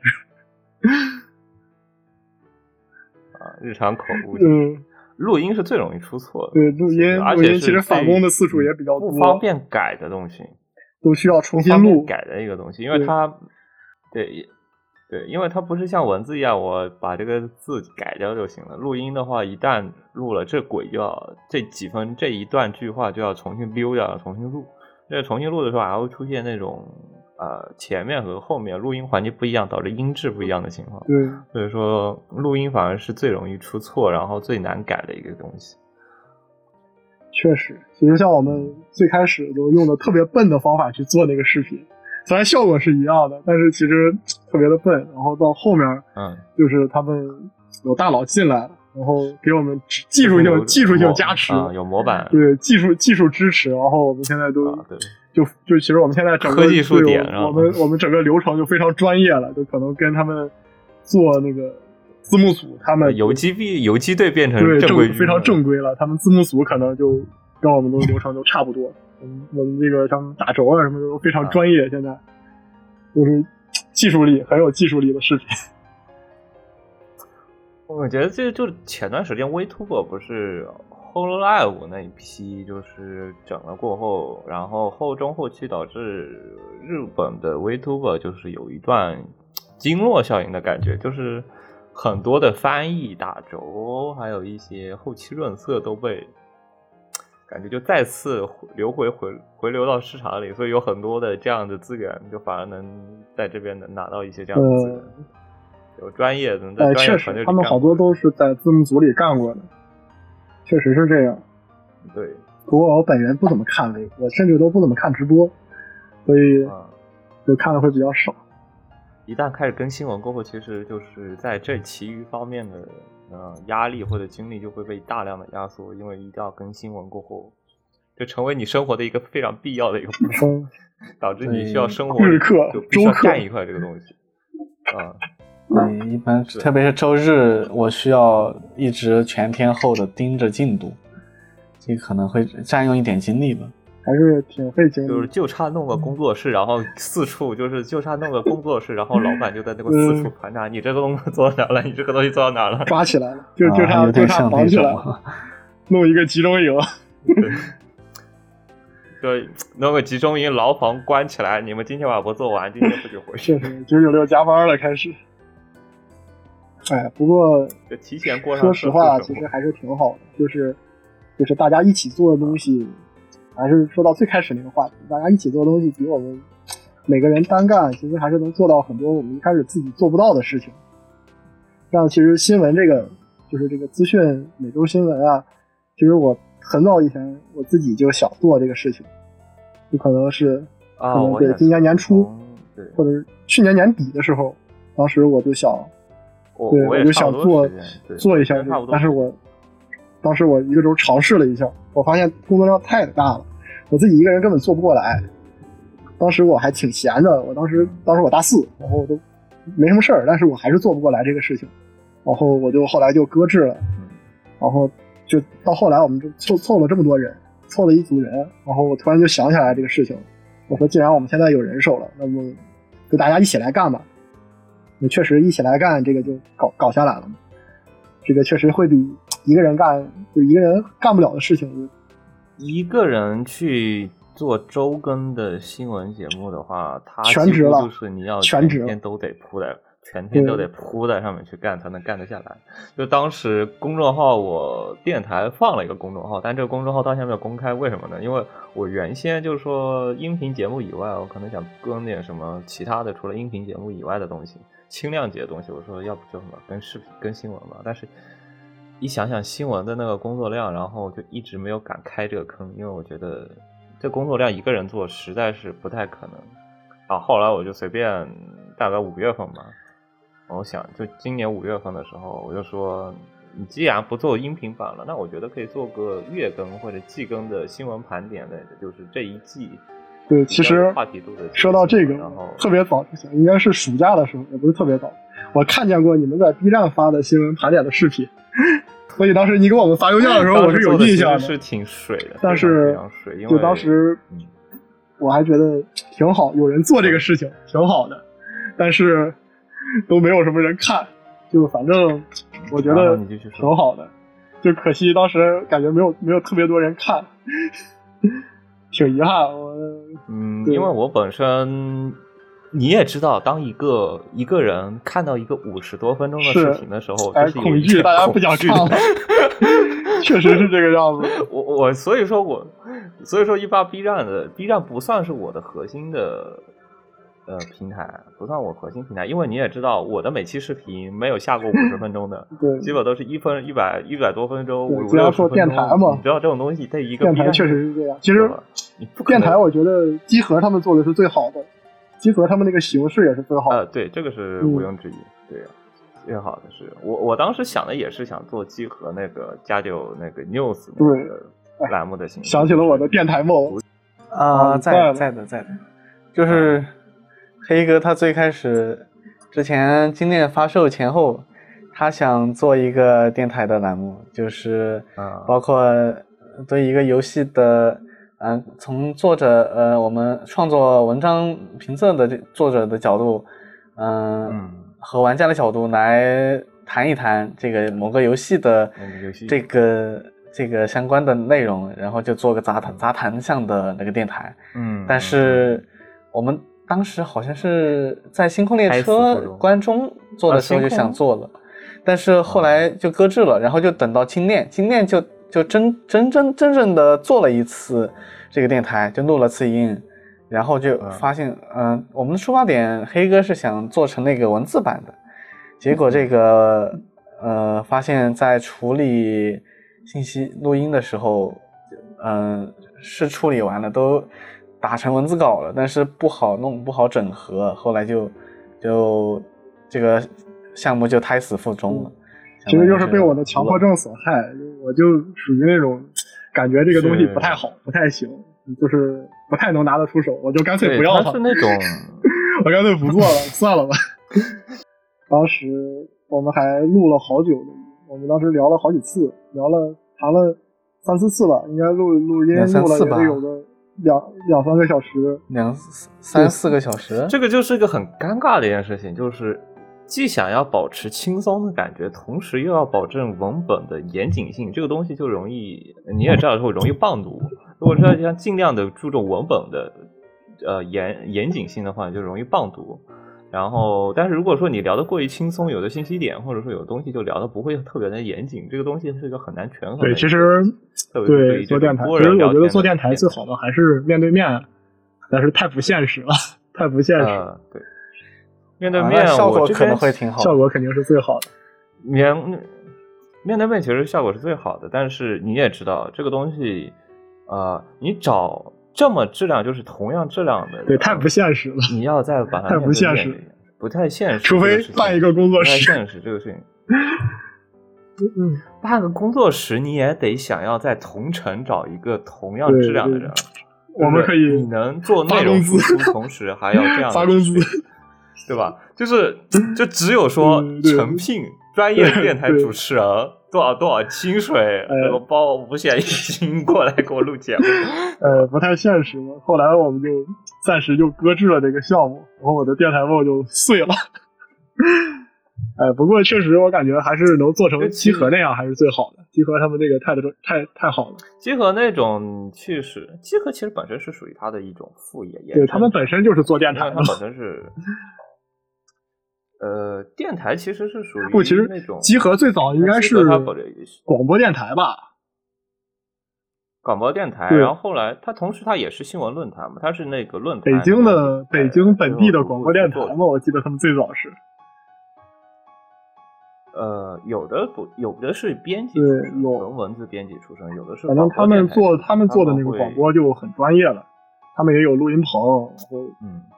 特别专业，专业录音室，几个麦克风给你怼在面前，你也想想看，这一套设备下来要多少钱？他们也会去做那种车载电台，他们太专业了，学不来，学不来，只能看一看。太专业，真的是主要，我觉得真的阻拦做电台的最主要就是一个人做东西，是你只需要一个人，就是我想什么做就什么时候做。但你一旦涉及到其他人同时，就是我，而且你这边是做视频嘛，你这边做视频其实是不一样的，你这边做视频就可以错峰，就错开的来。就是说我这边可以提前弄好，然后我交给你，就是不需要同时进行。那如果你要录电台，是完全另外一个意思了，就是你一定要在同样的时间，几个人都有时间的情况下，然后在合理的录音条件下去录音。这个事情是个非常非常理想的一个情况，这个所以说导致太理想了，实现不了。而且你这个节目还不。啊，对吧？对，就是我这边平常做电台也是难度有一点高。对于就是节目质量要求来说，如果说再加上你的节目质量还很要求很高，你要录音录废了，这一期节目两小时录废了，你再录两小时，而且人都会给你而且还有一个特别尴尬的事情，就是一个话题你第一遍聊其实很自然，但是你第二遍聊的时候就特别的尴尬。你在聊，你要装作你没有聊过的样子，就特别尴尬。我我有的时候我对电台有点负的附属的想法，就是电台作为一个你内容输出的副产品，就是你有的你在内容输出，有的是在正经文章里面你表达不出来的内容，你可以在电台里面去做你的延伸的内容的闲聊，作为闲聊的方式是去输出你的在文章里没有表达出来的东西。听众核心听众核心的观众，当你的已经不满足于你的你们的内容产出的时候，想要去再了解一些额外的东西的时候，你们可以去点开那个电台。那电台永远不是这个东西的核心，主要吸引人的东西。对，就算是集合，它的集合的文章区其实反而是它最核心的东西。其实它现在做的电台反而是它文章区的一个偏附属的一个东西了，并不是说。他其实反而会推荐你去看集合的文章，因为他写的会更详细，图文并茂一些。我们开始画大饼吧。其实明天只有咱们四个知道。嗯，这这个我说 这个，我说一下吧。就是有一个，就是首先是一个 UP 主的访谈，就就专专专访一些那种跟有相关视频的 UP 主。嗯。然后，然后，然后，然后就就我个人来说，我是希望做一个那个星座预测，就是猜测评分的那种，类似。那个动画那个名作之 B 八你应该知道吧？就他们会做那个那个个就那个销量销量预测，作品销量预测。对，就那个无论是开光嘴还是被打脸，都感觉挺有趣的。啊，对。然后然后是那一个今年没来的一位叫 Kappa 的，他是说打算他是打算做一个那个新闻吐槽的视频，就每每每一段时间有点什么搞笑。搞笑又比较值得吐槽的新闻，然后然后就想做，然后给它写成段子，然后再统一的作为一个娱乐放的形式，就是吐槽。对，不过这个这个人手不足，也没法开展，也没开展。然后况且也还有一个问题，就你做吐槽，你得掌握一个度，就你你吐槽的太过，那就变成瞎黑；你吐槽的太浅，那又娱乐效果不足。这个度其实捏它这个东西就很有水平的。对，实际上实际上这个问题也挺明显的。就比如说最近他在他在写文章的时候，实际上我一直在帮他把把控这个。就我们我们也会互相互相看各自的文章，就是看看就对方对方有没有什么问题啊之类的。暂时的企划就这，主要就这三个，还有之前说的那个秘密的。哎，吐槽吐槽是准备一个吐槽是准备那个一一个人做？没有没有没有，是之后之后要做的话，肯定肯定是大家一起做的话，我们如果做的话，也是大家一起做。录音的话，呃，应该还是会两个到三个，还没想好，没想好，可以说没想好。相声的形式，你知道吗？就是那种呃，对吧？我们确实也是这么想的，但是其实找两个人录音就比较困难。呃，我不知道你们以前都看过一个杂志叫做《绝对领域》，有本就是二次元杂志，有印象。那个绝对领域它其实会出年鉴，它年鉴是什么呢？它会把今年的所有的 Galo，它会把它给挑出来，然后尤其具有话题度或者说具有测评的，它会每一个 Galo 做一篇文章形式的，就是测评或者说是评价，然后会挑出今年的，呃，有点像做排名，但是对于排名来说，它的深度。肯定还是更高一点的那种感觉，呃，我觉得是是个想法。就比如说，我们可以就是某一部作品，就是让我们那个就以十分的标准，然后让那一个 Bill Game 的那个打工群里面来进行投票，就是这个这个是给多少分？有这个想法，不过这这一个实际上也有也有一定的问题，就是就不一不不是很不是每个人都会去玩星座嘛，就有可能就是看看到那一个呃对，涉及到汉化和非汉化的一种这样的问题。对，但如如果如果做成那个就是就比如说今年今年有哪些汉化，就汉化的话，那个这个这个就还算还算可以。嗯，是对。就是每次 Galo 玩家就会遇到一个问题，就相对于看番的、看小说的一个问题，就是 Galo 的汉化和与生肉的时间点差距非常长，有的时候出了三四年，他会才会给你放个汉化出来。哎呀，这个也没有办法，等吧。这种是，反正如果特别想玩，可能会去啃。我大部分时间其实也是等汉化，毕竟啃生肉挺累的一个事情，挺累的。未来，未来你们会不会有那种出实体杂志的感觉？就是那种同人志啊，或者最早就是当时 CD 二五的时候，就想着说，大家到时候要不然凑一块做个场刊吧，大家写了这么多文，然后去去个去个 CP，去个 CP 之类的，摆个摊儿，然后卖一卖。哎，摆个摊卖卖一卖，就是有的时候挺好的，就把感觉我们就今年最精选的、最精选的 top 的几个文章，然后征求原作者同意是想做的，我们是想做的，但是对是想做，就只能说有能力我们就会去落实吧，毕竟这个要钱，印印印要钱，然后就是毕竟。可以期待一下，未来买到一本叫做 《Gallo 批评》的敞刊。嗯，确实可以期待一下。还是 Gallo 批评二零二二，还是有计划会去做。可能指望不上了。Gallo 批评二零二二，我觉得还是有。说不定今年啊，明年年底，未来可期，说不定明年年底就有了。说不定明年有敞刊了。可能在 CP 或者 CD 对这样讲。有进军日本的计划吗？应该没有，应该没有，暂时暂时没有。那个反攻大有有想法呀，我们可以想，我们我们可以我们可以就是我们可以组组组团去日本旅游啊。嗯，团建是吧？公司社对吧？公司团团建了，开始。前段时间是 CP 线上聚会，你们会未来会有定期线下聚会吗？我因为之前也是。之前之前是几个头目聚会嘛，之后会不会说像群友？对 CD 的时候也有好多群友去了，应该当我们去了六个人，也不算好多吧，但是也不少。未来有什么目标吗？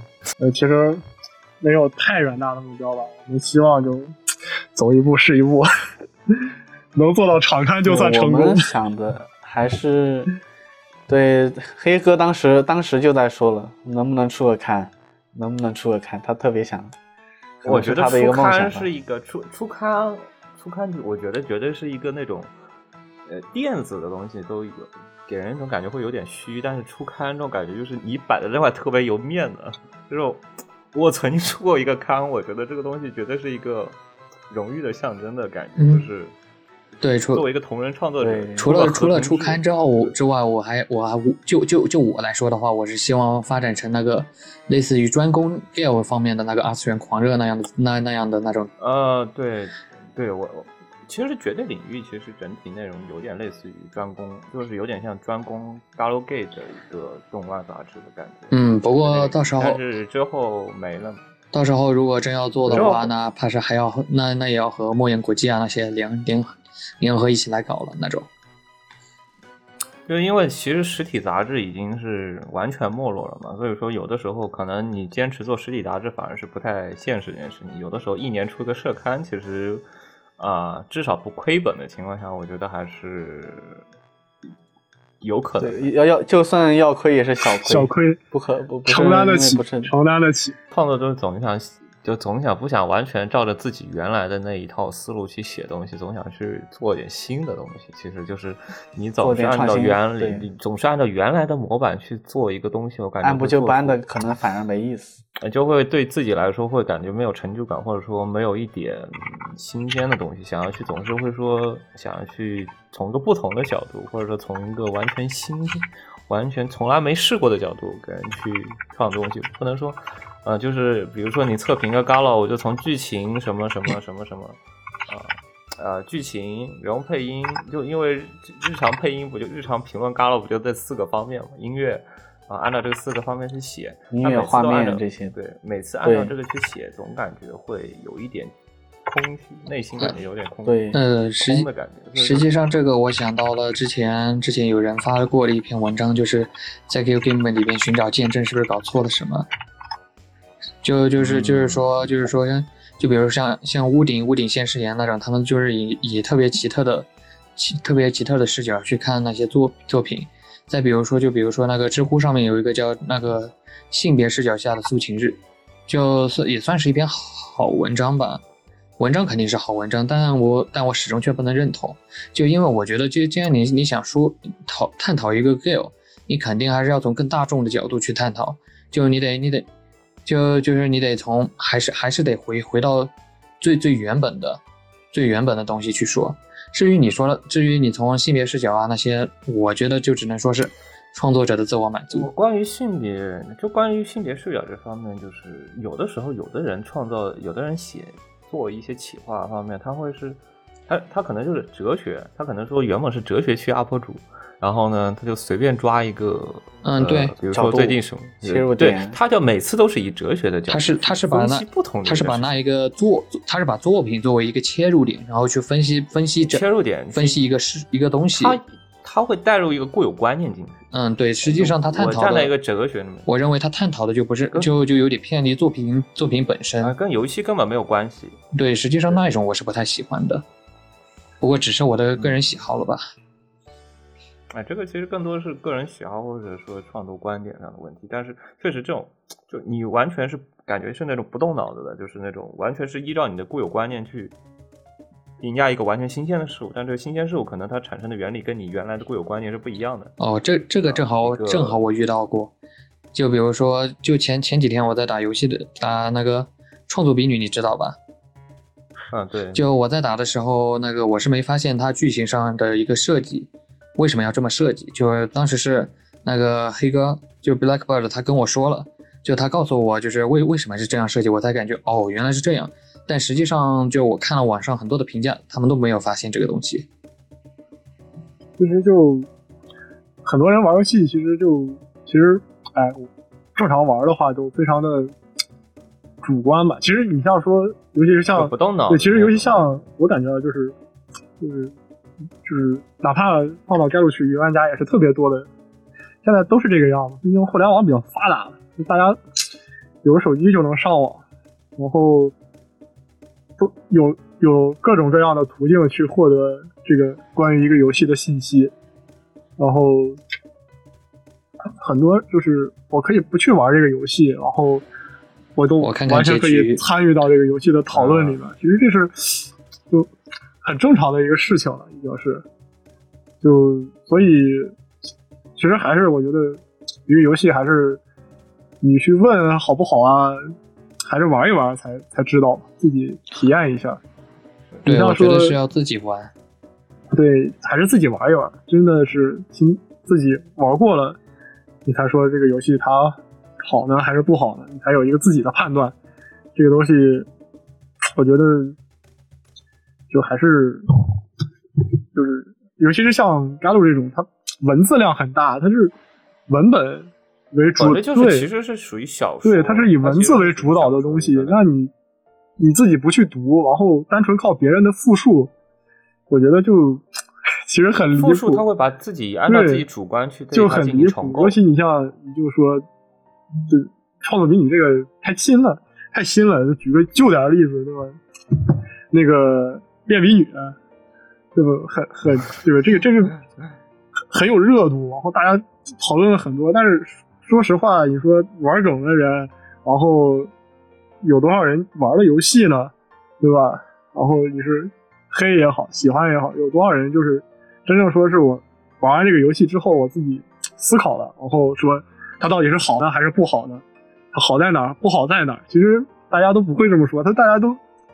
抓着最后一个结局，而且这个结局也不是他自己玩到的，还是从别的地方看到的，或者有人告诉他的，对云道的结局。那他其实根本不知道中间发生了什么，然后是中间发生的也是他从别的地方云到的。那你说他这个没有价值？他其实是你这个讨论很无效，而且还把我剧透了。嗯，我就很难受。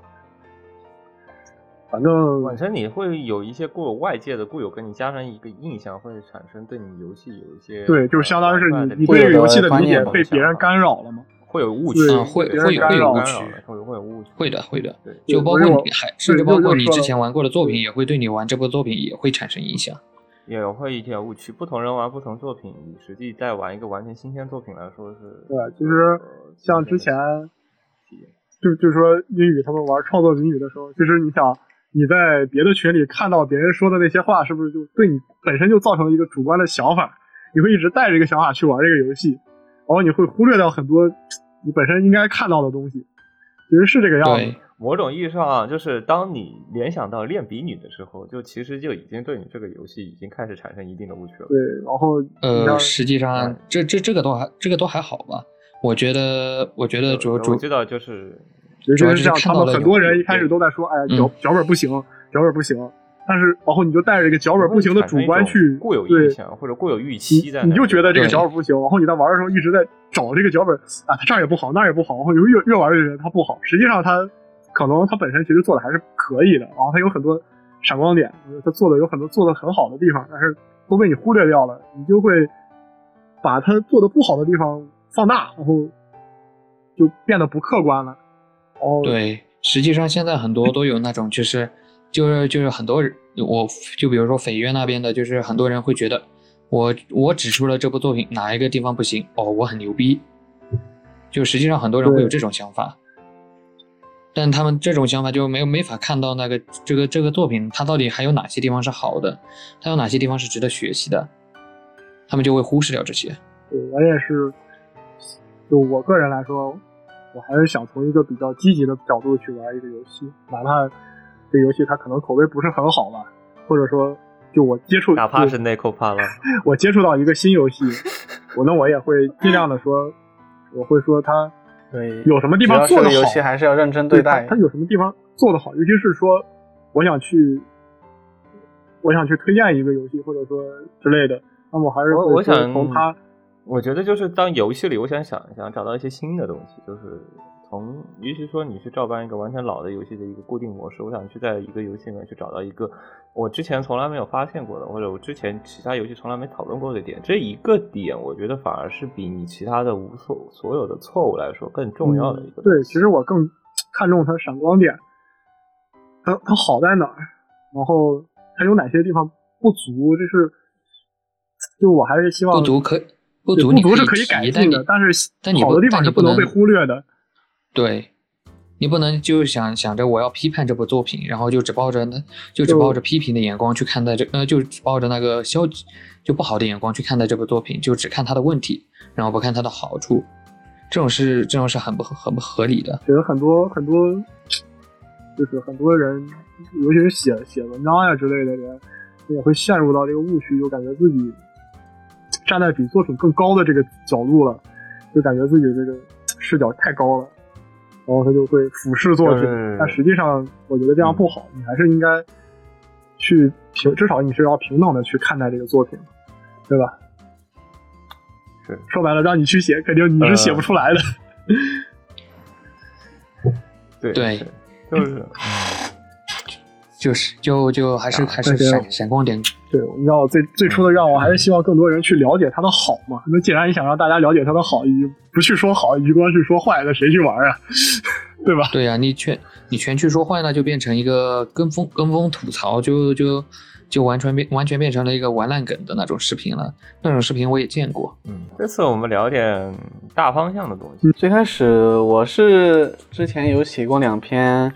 观察类的文章，就是一篇是专门对费蒙像的作品的一个嗯讨论，另外一篇是从那个柚子是那个嗯酸柚子那个 Parky 那部作品引出的对全全年龄作品的一个观察，就是在我我我的观点是，其实这个业界还是会出现。一些很优秀的作品吧，之后也会出现一些优秀的作品，但是整个趋势来说，人们其实像嗯，刚才黑哥最开始说到的，你看一天累了之后啊，回去打开费蒙玩一玩放松，就是人们会更倾向于这种轻松愉快的类型，嗯，从从商业上说，这种类型可能风险也比较小一些，能卖得更好，更多的人也会接受，比起那些黑身残可能会含雷的一些要素来说，啊，但是可能就如果以后就都是这种费蒙，可能剧情深度稍微嗯浅一点的，嗯低一点的，或者没有什么剧情深度的。可能就是对整个业界来说不是一件太好的事儿，就是我因为我作为一个剧情厨，我还是更希望有那些细细更注重细节的，嗯，思想观念比较深刻的类型的作品更多一点，这是我的希望。但可能业界它不会嗯往这个方向跑。另外一个就是刚才我说到的全年龄，全年龄全年龄这个地方。嗯，一个很重要的事情就是去年那个阿阿那个亚托利发售的时候，当时是那个同步的 Steam 观众，嗯，当然那部作品也是，呃，质量的话还算行，就是但是其实是获得了一个比较大的成功的，比在知名度上，在销量上。嗯，都卖的挺不错的。你看 Steam 数据，其实也也挺可观的。那么这个作品呢，因为它它主要就是一个全年龄的短片作品。那么这个全年龄呢，它就更有利于，对吧？你向外推广，或者是那个游戏分享，游戏就是比如说我要向别人推荐一个游戏，你你说这个游戏里边有嗯 R 十八项的内容。可能会有一些偏见，如果但是你这是全年龄的作品，你更适合对其他人安利，也更适合拿上台面的上来说，嗯，而且它是个短片，所以呢，就是就是到了今年二零二一年的时候，就有一些很有一些会社的嗯厂商，他就有这个动作，就是开始做全年龄短片作品，比如说年初的时候，呃五月份的时候，K 社的那个 Loopers。比如说，嗯，今年上了 Steam 官方中文的《星空列车》，李白的旅行啊，比如说，连柚子社都开始搞全年龄短片了，那个 Parky，对吧？所以，可能从商业的角度上说，可能也有它的道理。比如说，看见那个亚托利卖的好，嗯，我也想来搞个这么分一杯羹，搞个全年龄，甚至搞个官方中文同步上线，搞个短片，可能这个。嗯，业界它可能会更倾向于，因为可能这个市场份额在缩小的情况下，它更倾向于寻找一些更适合商业成功的作品。然后，在我感觉上，嗯，整整体上这个时间跨度十年前后啊，十年遥想遥想十年前的那个，嗯，日本的 GAL 的作品，其实很多也是对。嗯，十年前的十十年前，甚至几十年前，嗯，很多作品其实它的深度，嗯，或者说作品的内容都很深刻。比如说多的更多是对宇宇宙、人类、未来社会等等的这些可能会有一些哲学的探讨。啊，但是现在其实你看最近这这几年产这个可能他做的作画很优秀，可能他的制作很优良，可能他的文笔也非常棒。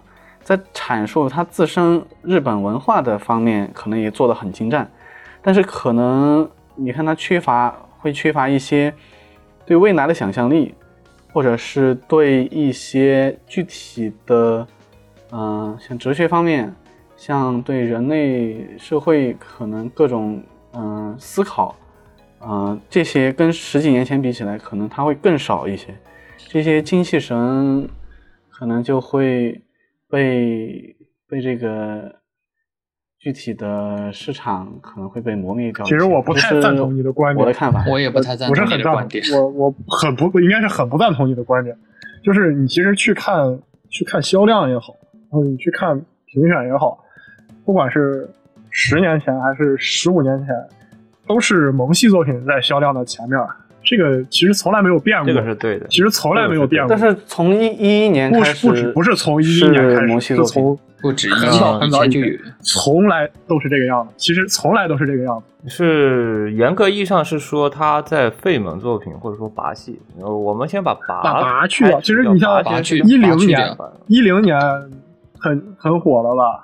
一零年作品至少费蒙系作品，一一年它可能是一个话题作，就是最具有话题，不光是可能会放在第一位，就是它从销量来说，它本身就是嗯符合市场需求的。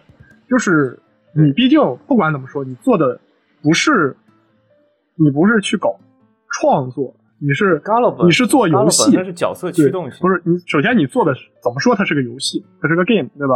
游戏它是一个商品，商品你不管怎么说它是要拿出来卖的，你都。目的它就是卖出去，你不是要拿它去评奖，你不是要拿它去参加什么展览，你不是为了把它做到什么什么的高度，你做这个游戏也好，或者对吧？你这么一帮人花了这么多钱，你目的是挣钱，那么它就必然的是市场驱动、市场趋向的，它必然不会有就是那么高深的内容，这个是就这个。形就是这个这个东西，它本身它就是这个样，它是定死的。就你不要指望着说，我想从这里面获得，就是真正真正说我去跟严肃的文学之类的，对吧？这些艺术品去比，这是不现实的事情。它毕竟只是游戏，它毕竟没有说它会完全的脱离赚钱啊，脱离脱离市场。对，对，它不可能脱离市场商品的要素呢，它就。它如果不能完全摆脱商品要素的话，它就不可能说是真正的上升到艺术的层面，这个是必然的事情。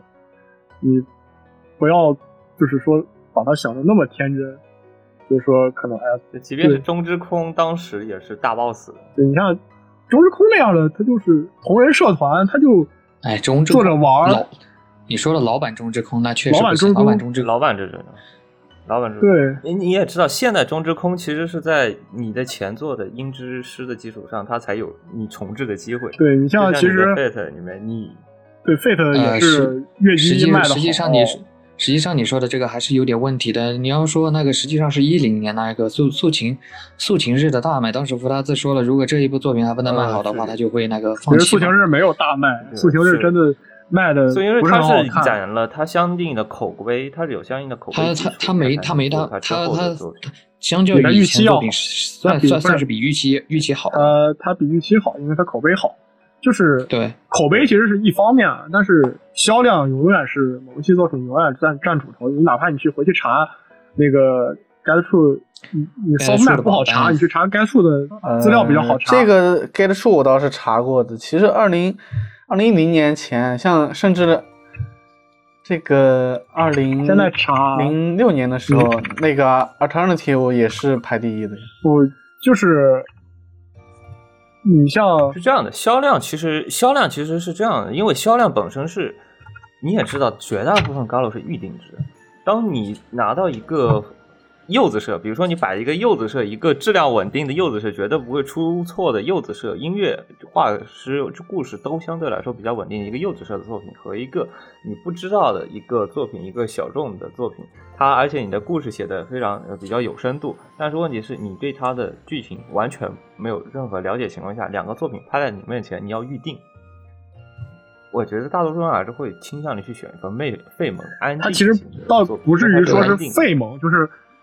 就是萌系是萌系作品，就就萌系不一定不一定代表它废，你知道吧？但是它是萌系作品才是不一定作为一个吸引人吸吸引人眼球的一个东西，包括它，你哪怕说之前 K，对吧？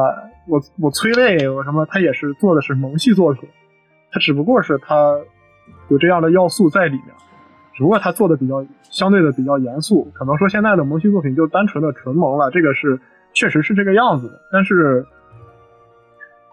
就是呃，实际上还有一个就是容易，嗯，我说一下吧，就实际上还有一个容易被忽视的，就是就是实际上还有一个作品的笔文风、文风、笔锋那种东西，那个东西是没法用，没法用翻译翻译翻译过来之后，你是没法感觉到的。就比如说像举一个例子，就比如说像东之助，东之助他写的那一个那个富婆妹。为什么他在日本那边能收获那么高的好评？为什么在这边就收获不了？你网卡了啊！原来他卡了，原来他卡了，以为我原来以为是我卡了。嗯，我这边卡吗？嗯，现在那我退出重进一下吗？呃，没事，现在应该好。不用，不用，不用，不用。哦，现在好。哎，这种这种。好，那就我就说嘛，就是比如说像东东之助是这样，他写的萌系作品，富婆妹，富婆妹是不是萌系作品？那肯定是啊。那富东之助是富婆妹啊，富旁边写的是东是东之富旁边是东之助写的。对对对，就就从就就从他的那一种语言风格那些都都能看得出来，他他就挂挂了个马甲过去写的。然后就是说我们在这边我们这边看的时候会。因为因为是翻译，所以你没法看到他他作品最原本的那种文本，就就没法感受到他的那种笔锋、文风啊之类的。实际上，实际上在日本那边，为什么富婆妹富婆妹她的评价评价比较好嘛？就八十三还是八十二嘛？比一般的萌系作品高了很多。实际上是有这一个要素，包括像王王雀孙，实际也是有这种，就像那个俺逸，俺逸实际上也是这种，不然俺逸如果真的汉化出来的话。多半多半要被说最最水的八十五了，毕竟剧情剧情实际上也就那样。呃，反正而且说到说到说到这种之前雪说它深度问题，其实深度问题就跟整个社会环境啊之类的都是有关系的，这个没法强求，没法强求。你说什么宇宙啊，什么社会啊，文化史，那是什么时候？那个是整个对吧？是是日本日日本它的整个社会层面，它的。经济在腾飞，经济在崩溃，它是有有社会背景，他才能有创作能力。你让他一个社会非常恒定、非常稳定的社会去创作出什么什么宇宙、什么未来、什么深度，其实不现实。嗯。哪个国家都是这样的时候，对未来有希望的时候，他们九几年是经历过了那个泡沫泡沫经济，对他们就那时候其实是在是在是在这个时对是在这个时代背景下，他们才有这个创作的能力。你包括现在也一样，你放在你现在你看美国也好，中国也好，你说他们有什么特别就是当代特别强的文学上的东西吗？也没有。对吧？你说现在国内比较强的是新人有吗？实际上没有，实际上你像国内现在比较比较火的都是可能都是文革时候那一批，对吧？他他也是在社会动荡的时候，他才能有这个产出。包括之前你说，整个国际国际你是去看网网络方面，对吧？你看国际网络发展，你导致整整体文化都会快餐化的形式，其实是是一样的。你像快，其实看诺贝尔奖也很正常，大部分都是。南美，然后这个东欧这些地方的人，他们容易拿奖，为什么？因为他们的社会其实是不稳定的，只有在这种情况下，他们能创作出这些那些东西来，他才有有他创作的，就是相当于底层底层的支持，它才能做。所以你在不要指望着说在一个。大家都很平稳的时代，的社会安定的条件下，再加上你的，你也知道现在整体的整个对，尤其是网络工作压力的，尤其是网络的出现，尤其是不是网络的出现，是手机的出现，移动终端的下放，其实对这些冲击很大的。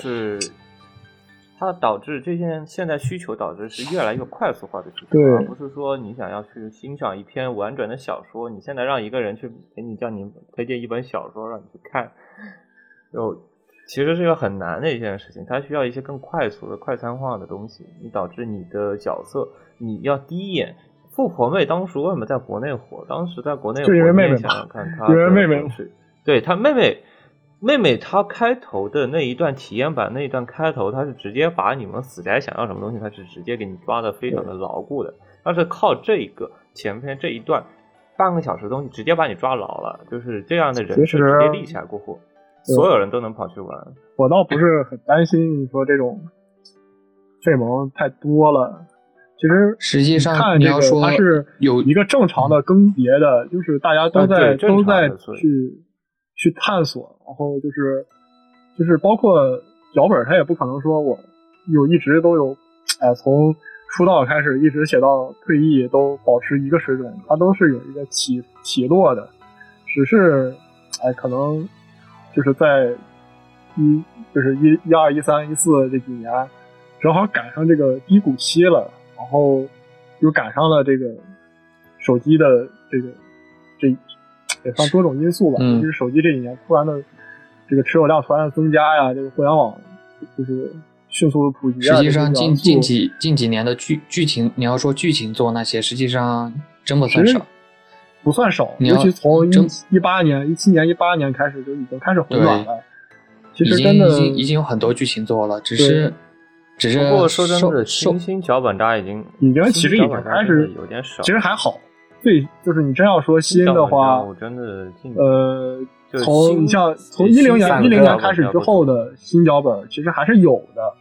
有的有的挺多的，你像比如说像东东西啊，对东西，然后那个 RKR、还有散哥，RKR，对对吧散歌，散歌然后然后包括那个渡奈奈的脚本，，然后就渡渡边辽一啊。渡，边到渡边不算新人了，渡边比较老了。渡边不算吧，也也是也是一零一零年之后，嗯，还有然后那嗯。个拔岛拔岛他们那两个脚本，然后宫藤你像启介啊，对，其实就是新人还是有的，大家都在有人想去做这些东西，然后包括雪人，包括雪人，包括像那个叫什么旭乃，哎白色相簿二玩户是多久写的？一一年啊，完了像不玩一玩户的最后一部作品，他写完之后他就封笔了。他写完就去 就去轻小说他了，封笔他就写不轻小说去他他那个游戏游戏就算封笔，他应该是之前说过他不写游戏了，他之前应该说过他不写游戏了。玩户是零几年，是零二年、零一年出道的人。很久了，看这画风已经很久了。玩户玩户是上一玩户玩户相当于是其实是最早那一批上一个时对上一个时代出名的，他出名名是零五年的那个帕洛菲嘛，他是零零五年左右出名的，其实是最早一批。他跟少女咖啡厅，对他跟那个他跟他应该是跟什么口三台他们其实同一批的人，对他跟他们是同一批的人，对这一批。这一批就整个要不了，嗯，一零可能零几年到一零年的时候比较活跃，他们一零年之后就就逐渐都嗯就淡淡出来。其实是更多的是去，就 Galo 已经无法满足他了，他们可能会想要去，他们其实已经已经打算去赚钱了。要么是尝试赚钱，表达一些自己的，而且也有捞钱，也有可能就是单纯的写不出来东西了，或者说单纯想去写小说。也有写不出来东西的，比如说，因为小说，比如说 《龙骑士零七》，对，《龙骑士零七》是真的写不出来东西了，这个单纯的写不出来东西了，也有。田中口三才是更多的，口三才其实我觉得他更多，就整个他是觉得可能嘎老束缚他，他中间这一段时间也确实写不出特别好的东西。你就像也不是也不也不光是他不写嘎鲁，他也没有写出什么东西来。没有，实际上也不光是那个限制限制了狗三才，实际上也有那个就是口三才，你就作品再怎么叫好，实际上他他那个销量毒药是没法甩脱的。对于一个公司来说，就是不就请请口三才这种这种就要冒着相当大的风险。像 K 社那种，你你请一个口三才做一个短片，那肯定没问题。但你说要一个普通的给我会社去请口三才的话，那超啊！玩玩玩崩掉，那那就那就凉了。它是本身 K 社本身它也是自己有它的家底在，所以说他本身在，他他都玩玩崩了，差点崩了，华超差点给他玩死。哎，这个东西要不聊一下近啊？说你说，要不聊一下近期商业化的问题？就国内商业化，国内其实国内商业化是指代理商吗？国内商业各大代理商其实各大代理商是各大代理商其实越对对对越来越多。对他们这种，先说我先说各大代理商吧，他们对于那种 Gale 的发展是好是好事，因为因为他、哦、我是绝绝对认同，因为钱都是对这这这种这种就是对对他们来说来来钱，然后我们能能够有观众，我们我们也能舒服，这这是互利互惠的。对，是因为其实关中是一方面，同步关中其实是一个非常大、非常好的事情。对，但是革命性的东西，对他们来说可能压力会比较大，就是尤其是对日常那边的压力可能会更大一些，因为他们毕竟他们有他们自己国内的审核机制，他们不愿意去冒海外的审核风险。他们他们其实更多的，其实他们上线的形式叫做国际中文版，所以说他们他们上线就是就是可能他们要考虑好多要素，所以对吧？你像他们的游戏锁区嘛，他们他们正常做游戏都会锁区，其实都是因为他们国内的审核机制跟国外不一样嘛。是而且，嗯，你像 HF，他之前也碰见过 Steam 上线上不了的情况。他哪怕全年龄也卡了。HF 现在就已经不满足了嘛，所所以说他们现在就开始做自己，因为他们倒也，但其实也不是说他们不满足，他们肯定如果能上 Steam，他们肯定更乐意。Steam 的销量跟他们自己对这个是我这个是毋庸置疑的，但是但是 Steam 不让他上，但是 Steam 主要是 Steam 不让他上，Steam 的审核是阴晴不定的，对，Steam 审核是阴晴不定。嗯，实际上除了天天看他脸色，除了 HF 之外，你还要可你还要想。日本那边自己的 DMM 的，他的那个平台叫什么？J 开头的那一个也是，也是搞了一堆观众，就是马马雷多他的作品的观众。嗯，还有刘，不是 D D L Set 吗？不是，是 DMM，它有一个海外的平台，它也是去年开始弄的。DMM 海外平台叫 Walker Walker Jordan 的什么的。对他们去 Jordan，哦我想起来了，流星流星世界研究者也在他们上面搞的观众。Jordan，对。周忍他主要是一个，其实它应该是更多的面向于香港、台湾那一区的用户的限定。你尽管是面对香港、台湾那一区，但实际上对我们来说也没太大问题。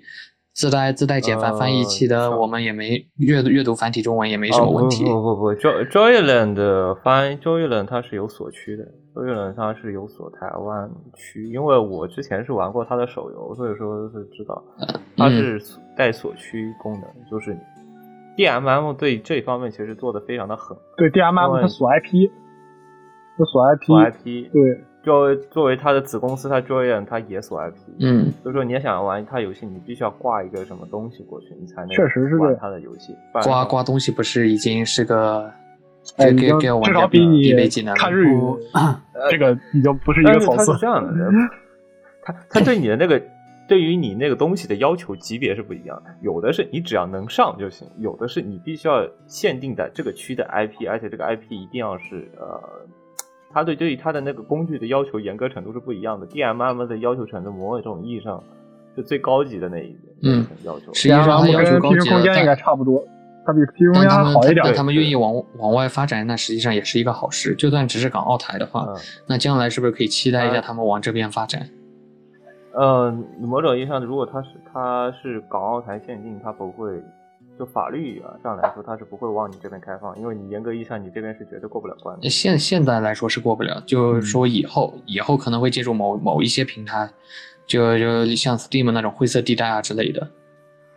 啊，反正这多少不可能给你上这个，多少怎么说，这都是都是都是擦擦边球的事情，其实。对，擦边球。国内你也知道，当做这些东西钱多了过后，平台会变多。当平台变多了过后，热度上会有人看。对，就就只能说是个双刃剑，只能说就是双刃剑。但是目前来看还是好的，目前来说还是好事吧。但是暂时没啥问题吧，这要大也大不到哪儿去。毕竟它有个游玩的游玩的门槛在里边，很多人对吧？没刚才说的，嗯，玩这个还是得要耐心。当当时多纳多纳火的时候，当时稍微心头有一点紧，就是当时多纳多纳火其实是跟哔哩哔哩那一串分镜其实是差不多时间点，的事情就哦，确实多纳多纳它比较特别，那个是比较特别特别出圈，类似草猫那种的。呃，对，然后而且跟草猫不一样，是它是在第二赛的发售，而且是带它不是那种分割形式的，它就是整个本体给你发售。我当时就是火到一定程度了，当时我就觉得有一点不妙。你只能说是最最还好，没什么没什么坏事。哎呀，还好还好没有，实际上发售过后其实没有起多大风量，但是确实是当时。实际上是哑巴那种发展方向，实际上也只是很多人在跟风玩梗而已了。嗯，对。但你也知道，玩梗这种事事情，一旦玩过了就不好了。玩过过了就玩脱了。不过我我我我以为你说那个国内商业化越来越多，我还以为你会想先先说国际那一边呢。国际这边其实，国际我觉得没有什么太大影响。就是为什么？因为我觉得对于国内来说，国际其实上线的难度更低一些。对，就是当抛开那些萝莉控作品来说，它的正常向作品，你标个全年龄版本，你像 Steam 也就上了，因为它不会跟你什么，它 Steam 根本来说是不反对色情游戏，是反对儿童色情。所以说，你当你想啊防防一些个别色情游戏上去，嗯，那种拔座，你就算丢拔座上去，他也可以让你上，因为他只要判定不是儿童色情，他都会让你上。确实。所以说，某种意义上，对于日本厂商来说，你想要去发呃，你想要去发作品在 Steam 上面，并不是一件特别难的事情。所以欧美那边也是不禁这些东西的。所以说，呃，他想去发展欧美市场，反而是比。中国市场是简单一些，对，其实主要其实最主要的就是最主要的就是他那个儿童那个儿童色情的事情，因为毕竟都是高中生。但实际实际上高高中高中生还好，对，就是这个判定还好一些。重重点是里边有一些那种就看起来特别特别幼，有的有的过了。日本那边的画风本身就偏偏幼嘛。本来是萌系画风，本身就偏幼就是就就是，其实你对于中国来说，中国人的高中生到大学生，对于欧美人的眼里，其实也就差不多，就初中生、高中生水平，初中生水平。对，就是就他的初中生已经长成我们的大学生和就是就是高中生就是。呃，就是风格问题吧，其实就是风格问题，而且他们就是人种人种发育问题，他的人种发育就本身就比较快的那种，就对于对于他们来说，你们的大学生长得就跟高中，就是他们看的是他们看的不是不一定光看你的。解释，而不光看你一个什么人物，就是你满十八岁，他他可能会看你的画风呀之类的。他就看你人设，对，他会看你的人设。但是你整个日系的人设就偏看他们就已经很像初初中生水平了，对于他们来说，就真的有点像小学生的感觉了。对，就很难过去。就一个冷知识啊，嗯，阿特里，阿特里到欧美现在还是没法访问他的官网，这个是冷知识。Steam 我不知道你有没有看评论，Steam 有些英文评论都到现在吐槽，到现在他们没办法访问阿特里官网。就日本那边，他们日本那边他们会锁，他们会锁这些，他们会尽量避免锁锁了欧美的 IP 但你也知道，这是中英文三中日日文、英文和英文三三国语言同时发售，他不可能说我抛弃欧美市场，而且这个本身也是在 Steam 欧美区是可以卖的，但问题它的官网是在欧美不可以上。哎，反正而且这种事情不好说，不好说。不好说，我查了一下，我查了一下，大概原因好像是被阿玛总的服务器给 ban 了。被那边 ban 了啊？是被那边 ban 了，不是日方主播想 ban 他的，是被那边 ban 了。倒也正常，只能说倒也正常。欧美那边魔怔起来更魔怔。嗯，那就是你也想想看，阿特利的本身的剧情也没有。那么的一点都没有吧？我我记得里面对吧？哦，他们不看这个，他们只看人设，没有色情 图。哎，你看图，如果说一个什么中年大叔带着孩子，你觉得这算色情吗？有有有没有有没有？它是个全年龄作品，这有没有接吻？有啊，哦有有啊，有一张在海里的，有一张在海里的呀。但他萝卜呀，但他萝卜，还有一张在夜色里。他看的是人设。他看的他是他看的是人设，就是只能只能说只能说欧美那边魔怔起来，那就真魔怔了，没办法。没有没有，就是所以说就各国其实影响因素是不一样的。嗯，对于这些东西的判定情况是不一样。某种意义上，我觉得第二赛的反而是对于各国来说都最好的，比较好的。对，就是，但第二赛的你翻遍了 Steam、DMM，真的用户体验实在太差了。但你第二赛特，你只是为了，就我觉得第二赛特反而在国内的宣发还挺积极的，某种意义上，他应该把他的整个界面、用户体验啥的都好好做一遍。他应该再好好做优化。第二赛特这周的新闻不是他换运营班组了吗？换了。但是对于他 UI 界面来说，它本身是一个，你也知道，你们平常也会用什么雅虎呃那个。在日本那边的网页设计实在太差了，他们水平不够。我觉得 DL Set 已经算还可以，只能说日本那边的网页水平设计太差了，中档水平，中规中矩，中规水平，真的上什么？是他们的平均水平太差了，没有办法。Soft Map，就是要像 Soft Map，或者说像呢像虎之穴啊那种东西的话，你这真的根本不能看。DL Set 我觉得观赏性来说还是可行的。那那确实啊，不过你不能跟烂的比。也也其实也没好到哪里去，我感觉都一样，就是就，呃，疫疫情后疫情。说到那个发展，就说回发展，其实我最担心的还是疫情这一块。说回发展，我还想说一下国产国际那一边。疫情可能对 Galo 没有影响特别大，还是有的。对 Galo 的影响不不算特别大，还是整理了对他们整理了一年的新作。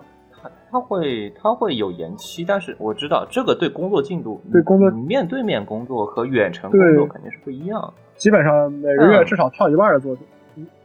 基本上差不多。但 Galo 不算是他他他他入这个跳是因为他之前就已经发布了，所以他不得不往后跳。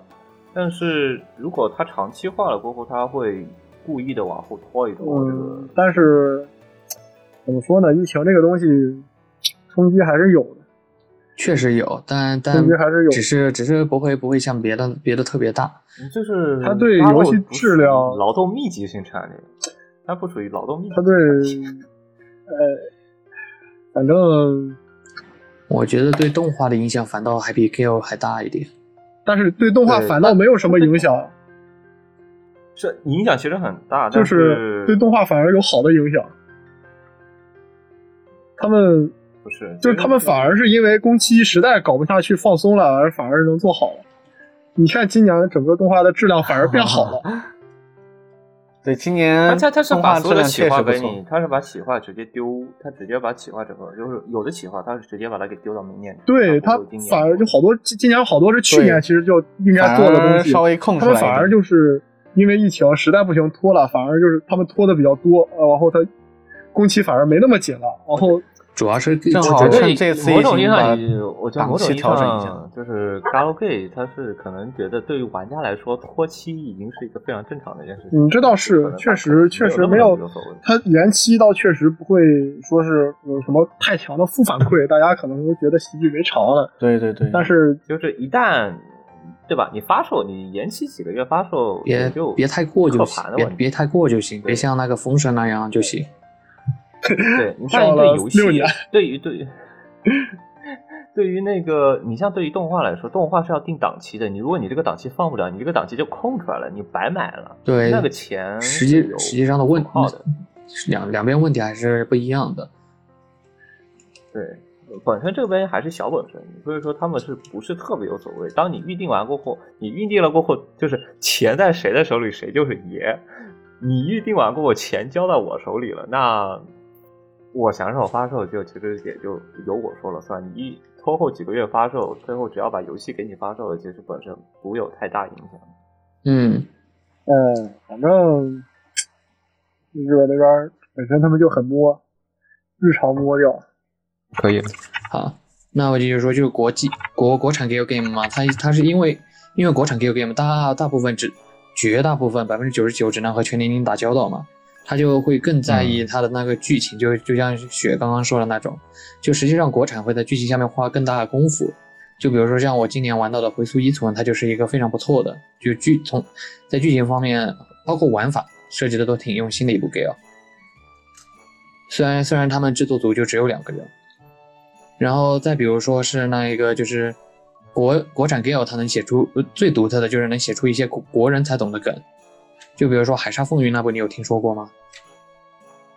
对，你要说发展空间大，确实是大，因为这个领域，我跟你讲，现在这个整个产业完全都是很多地方有断层的，就是你人才方面根本没有这样的储备，有很很缺，什么都缺，缺剧本，缺画师，缺制作组，缺公司，缺宣发，就是你这个里边没有成熟系统的体系。就这个我还是稍微了解一点的。你你要说空间很大，市场可能会有，但是没人能够说我能够稳定的像日本的会社一样，一步一步的把它做成精精精做的很精美，做好，而且销售的没有问题。这个确实，这个地方制作上是从生产者的这边就已经还没有解决的问题了，这这这是这样。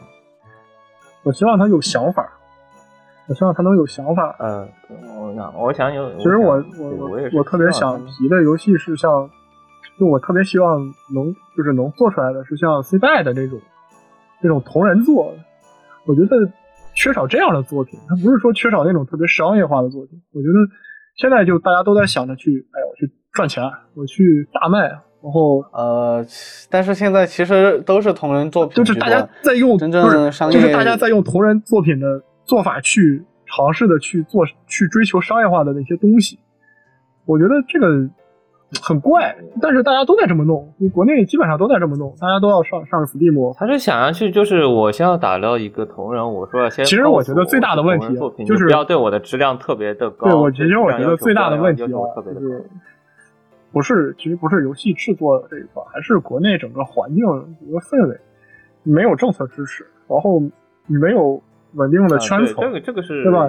你缺少你缺少玩家和制作组之间一个有效的沟通的渠道，其实这个是最大的问题。你像你像放到就就单纯说放到日本那边对吧？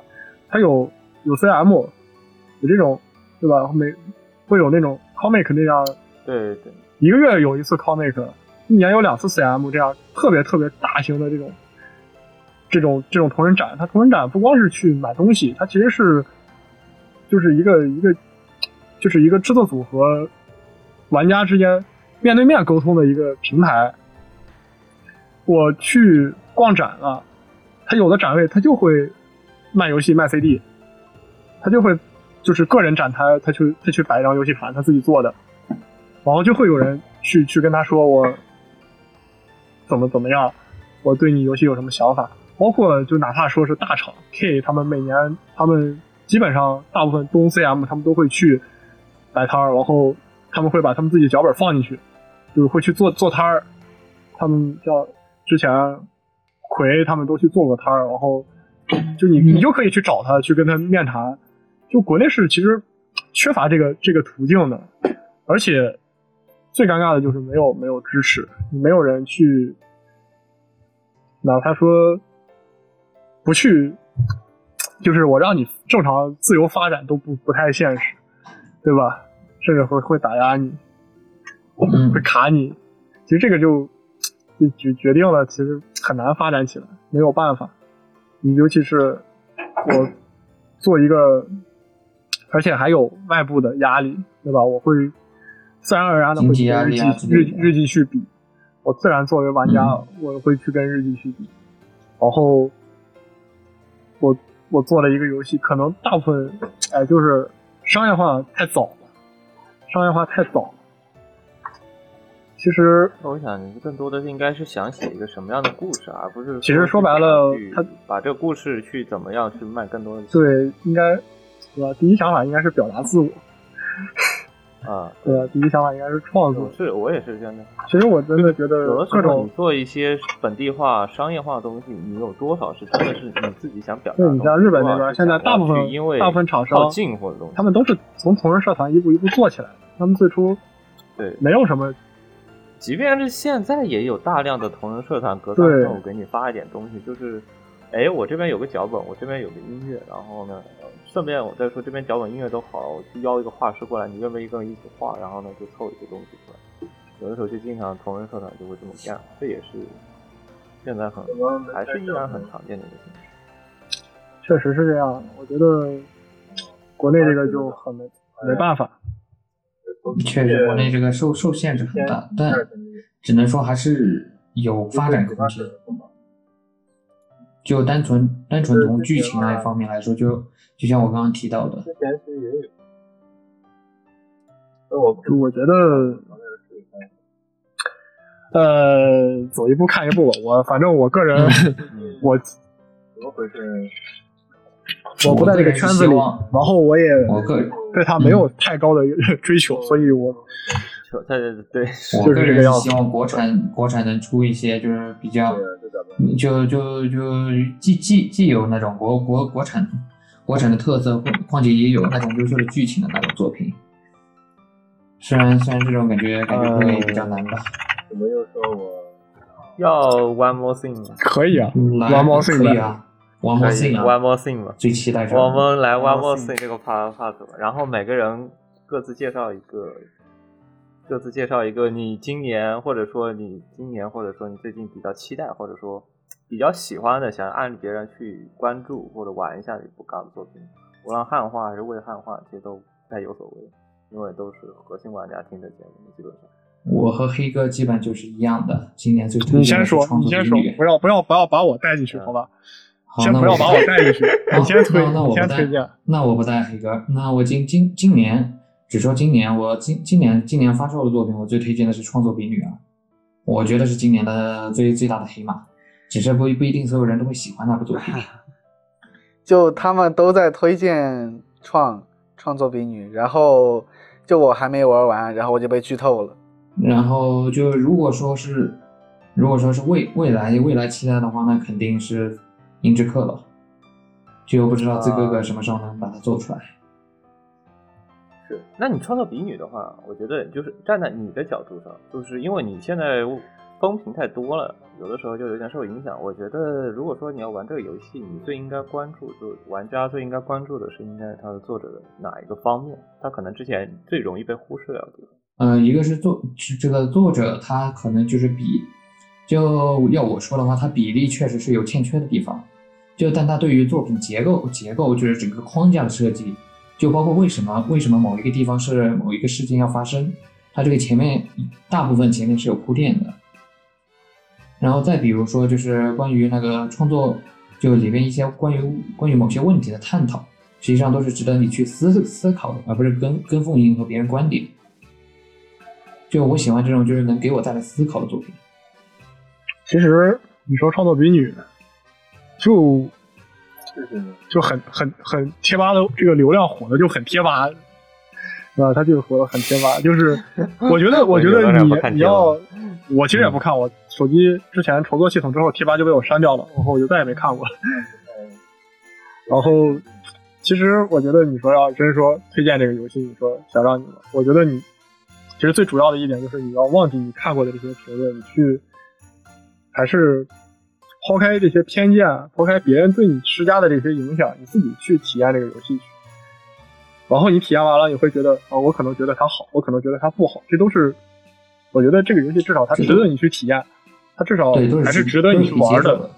对它的，你哪怕说你最后接受不了他的观点，但是我觉得至少它是一个好，就是它它比较好玩，它能让你玩下去，它不会让你中途睡着。至少它这个这至少它是一个这个样子，所以说，我觉得比起说去发个帖子、发两条评论，然后去争论，还不如自己花点时间去玩一玩。对，啊，是我觉得认同和理解是一个两个东西，就是我认同或者说我喜欢这个东西和我能理解这个东西是两个层面的事情，就是要先要尝试去理解它，然后再。讨论说我是喜欢还是赞同还是反对，但我觉得最重要的事情先去对你还是先你还是先玩了，做的到底是怎么想？首先你是要先去理解理解这部作品，然后你才能说你认同还是不认同，再再认同评价。所以说你要评价的话，还是更多的是个人的，还是自己玩过了那些是更才才有体会嘛，对吧？实际上玩一玩，是很多人没有没有那个真正理解，不是是很多人没有玩。他并不是没有真正理解，就没有尝试。他他可能 玩玩的时候，他可能是带有一种固有观念。这不是，其实大部分玩了过后，你要你说加深这个固有观念。大部分在贴吧水贴的人，他其实都没有能力去玩，或者他没有愿望去玩。他其实都是看了几条评论，然后看了一些剧透，他可能就直接去开始评论了，开始就是根据剧透去阐述自己的观点了。他其实并没有花时间，毕竟你说。这游戏说短不说长不长，说短不短，怎么说也得花个小二十个小时。然后游戏刚发售你就开始评论，那你肯定没玩完，对吧？你就算玩完了，你肯定是没有深入深入的去理解里边就是为什么要这么设计啊之类的。我觉得就是评论一个游戏好呀不好呀，没什么太大的意义，还是就我觉得这个是反而是很谨慎的一件事，还是这个东西，我希望就是。就是我我不去输出我的观点，就我还是我的态度，就是我希望大家能去玩一玩，能体验一下。对，这才是最重要的环节。哪怕他可能不合你的胃口。黑哥也是，这黑哥也推荐的是练笔女的那个，呃，不是练笔，创作笔女，创作笔女。你让我推荐今年，因为创创玩的比较近，所以我印象比较深。啊，对，那比较深。对我可能这个对你说我第一反应肯定是我最近我刚玩到的游戏嘛，对吧？但是啊，对，你要是说让我推荐的话，可能会推荐一下 C 拜的，对吧？我今年为什么要推荐 C 拜？我今年其实一共就就就好认真玩的，就印象特别深的，就年初玩的帕路飞，但是那游戏太老了，而且太有名了，而且它评价非常的正常。所有人都认为它是个好游戏，我觉得就没有必要再再我再去推荐了。但是 C 拜的确实可能，毕竟它是同人嘛，它就比较简陋，尤其在画面上、系统上，你们都比较简陋。一共就五个存档位，对吧？然后所有的背景全都是照片加 PS 滤镜做的，就就基本上没有什么成本的一个游戏，就是同人同人做的，就是典型的同人作品，极简版，典型的同人作品，但是。他有很多，他在他他有很多想法，他有，就是他在剧本结构上，包括他剧本的实际的这个完成度上，都做的特别的好，很容易被忽略的一个东西。然后他包括他的音乐，他他音乐自己写了，可能写了有四五首吧，大部分都是他从网上一个就是免公开的一个音乐网站上去去找自己找的，都不用买，就是他就是公开免费的音乐。他那种是开源资源，对他自己找的，但是他配合的，他跟他跟游戏，他跟剧本配合的相当好。他可能找了有三三十三四十首都是，就是他一共有六十多首 BGM，可能其中有五十首都是他找的，但是你完全听不出来这是他东拼西凑找找出来的资源，你就会觉得这些就是他自己写出来的。他这个就很贴合，他那个他在这个这一块做的非常的好，这游戏。挺小众的，没什么人玩，而且就是因为没什么人玩，那所以我会觉得我可能我可能更想去推荐它，推荐大家去了解一下这种没什么人接触的游戏。嗯，不过我说一个题外话，C B C Bad 在班国米上评分挺高的，在 Game 里面进呃在游戏里面都进了前一百。其实各个方面因为没人玩，玩过的人只是小众，玩过人都都觉得游戏做的挺好的，因为其实你好。我举个例子，我还真我还真遇到一个说这个不好的。我举个例子，C Y 的其实特别像一个 C 外的不行，不是是真真真的很凑巧，很凑巧的遇到了一个我朋友说这个不太行。因为 C Y 的你可以把它看成一个另类的速情日，它整个的基本架构其实跟速情日有点像，对吧？是续轨吗？对，它是有的，有。多视角有续轨，啊，这个，然后有那那我就喜欢那种，那不错，那我就来劲了。对，就是他他他在他在整个叙事结构上有特别特别多的想法，而且他做的特别的精妙。但是他讲的故事其实比较简单，就是特别纯粹的一个恋爱故事。但是就是可能剧本深度上会稍微差一些吧。然后，但是他在剧本结构上有特别特别多的想法，而且他的。呃，演出什么的，其实就就跟音乐的配合这一块做的都相当到位，我觉得是一个特别特别好的游戏。就是我希望，包括之前说的国产游戏也好，我更希望能看到这样的作品。就是我可能有很多地方做的不到位，或者我没有钱，我我没有能力做到位，但是我至少有我自己的闪光点在里面。那黑哥，你为啥不去玩《回溯一存》呢？因为我没有空啊。国国际对啊，国国际啊是真的不错。对，我希望有更多这样的游戏。我觉得这样的游戏，它就一定会被大部分人喜欢。我其实我自己最喜欢的几部都是比较高分的剧情作，大家可能都听烂了。那我再推荐个小众的，我自己挺喜欢的，呃，韩继云的《比方》这部作品。那个是作品就是航空番吗？我记得航空讲航空的不，不是讲航空的，应该是大空翼那些吧？不，这这部作品讲的就是一个呃恋爱的故事，而且而且这一部作品汉化 它它它比较特别，就是当时韩韩继云汉化组应该是他们只汉化了呃一条线，就只做了一条线的汉化，到目前为止也是，呃，应该是已经弃坑了。但是这条线就是整整部游戏的精华，就是这部作品的后日谈，就是整个游戏结束之后，后面那一小段二十分钟左右的那段剧情，是特别特别强的。就是他情感的渲染，他的演出，啊，他这些就是非常能够打动人心的一段作品。就是你，你甚至可以这样说，这部作品如果抛开这条线的后日谈来审视的话，那它就是一部普通的、再普通的不过的一部萌系作品。你讲了一个 三流的恋爱故事，而且是校园恋爱，大家都看腻了。而且是一四年的作品，它可能画风可能不那么多人喜欢，但是加上这段后日谈之后，它整个作品的水平，包括它所要讲述的观点、主题，一下子一一下子就就拉升到了一个非常高的高度，就是而且非常非常动人。我就是我自己可能。在玩 Gal 的时候，在情我我自己可能会情感带入进去，可能有些情感，嗯，渲染比较厉害的，就会我可能会内幕，就是这这这部这部作品我刷了两次，两次都就绷不住，嗯，对我来说我特别喜欢，就是他这段讲讲述的非常好，他的演出我觉得是非常棒的。这这部作品的剧本家是那个伞哥。就是后来写了，嗯，写了《星空列车》，写了《经验》的，对，就是应该算他稍微早期一点的作品。伞哥之前写轻小说的，后来转到写 Gal，应该算他比较早期的作品。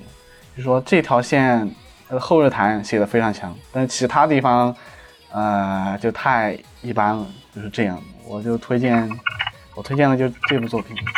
嗯，黑哥应该玩过，那我玩过。好好作品，是。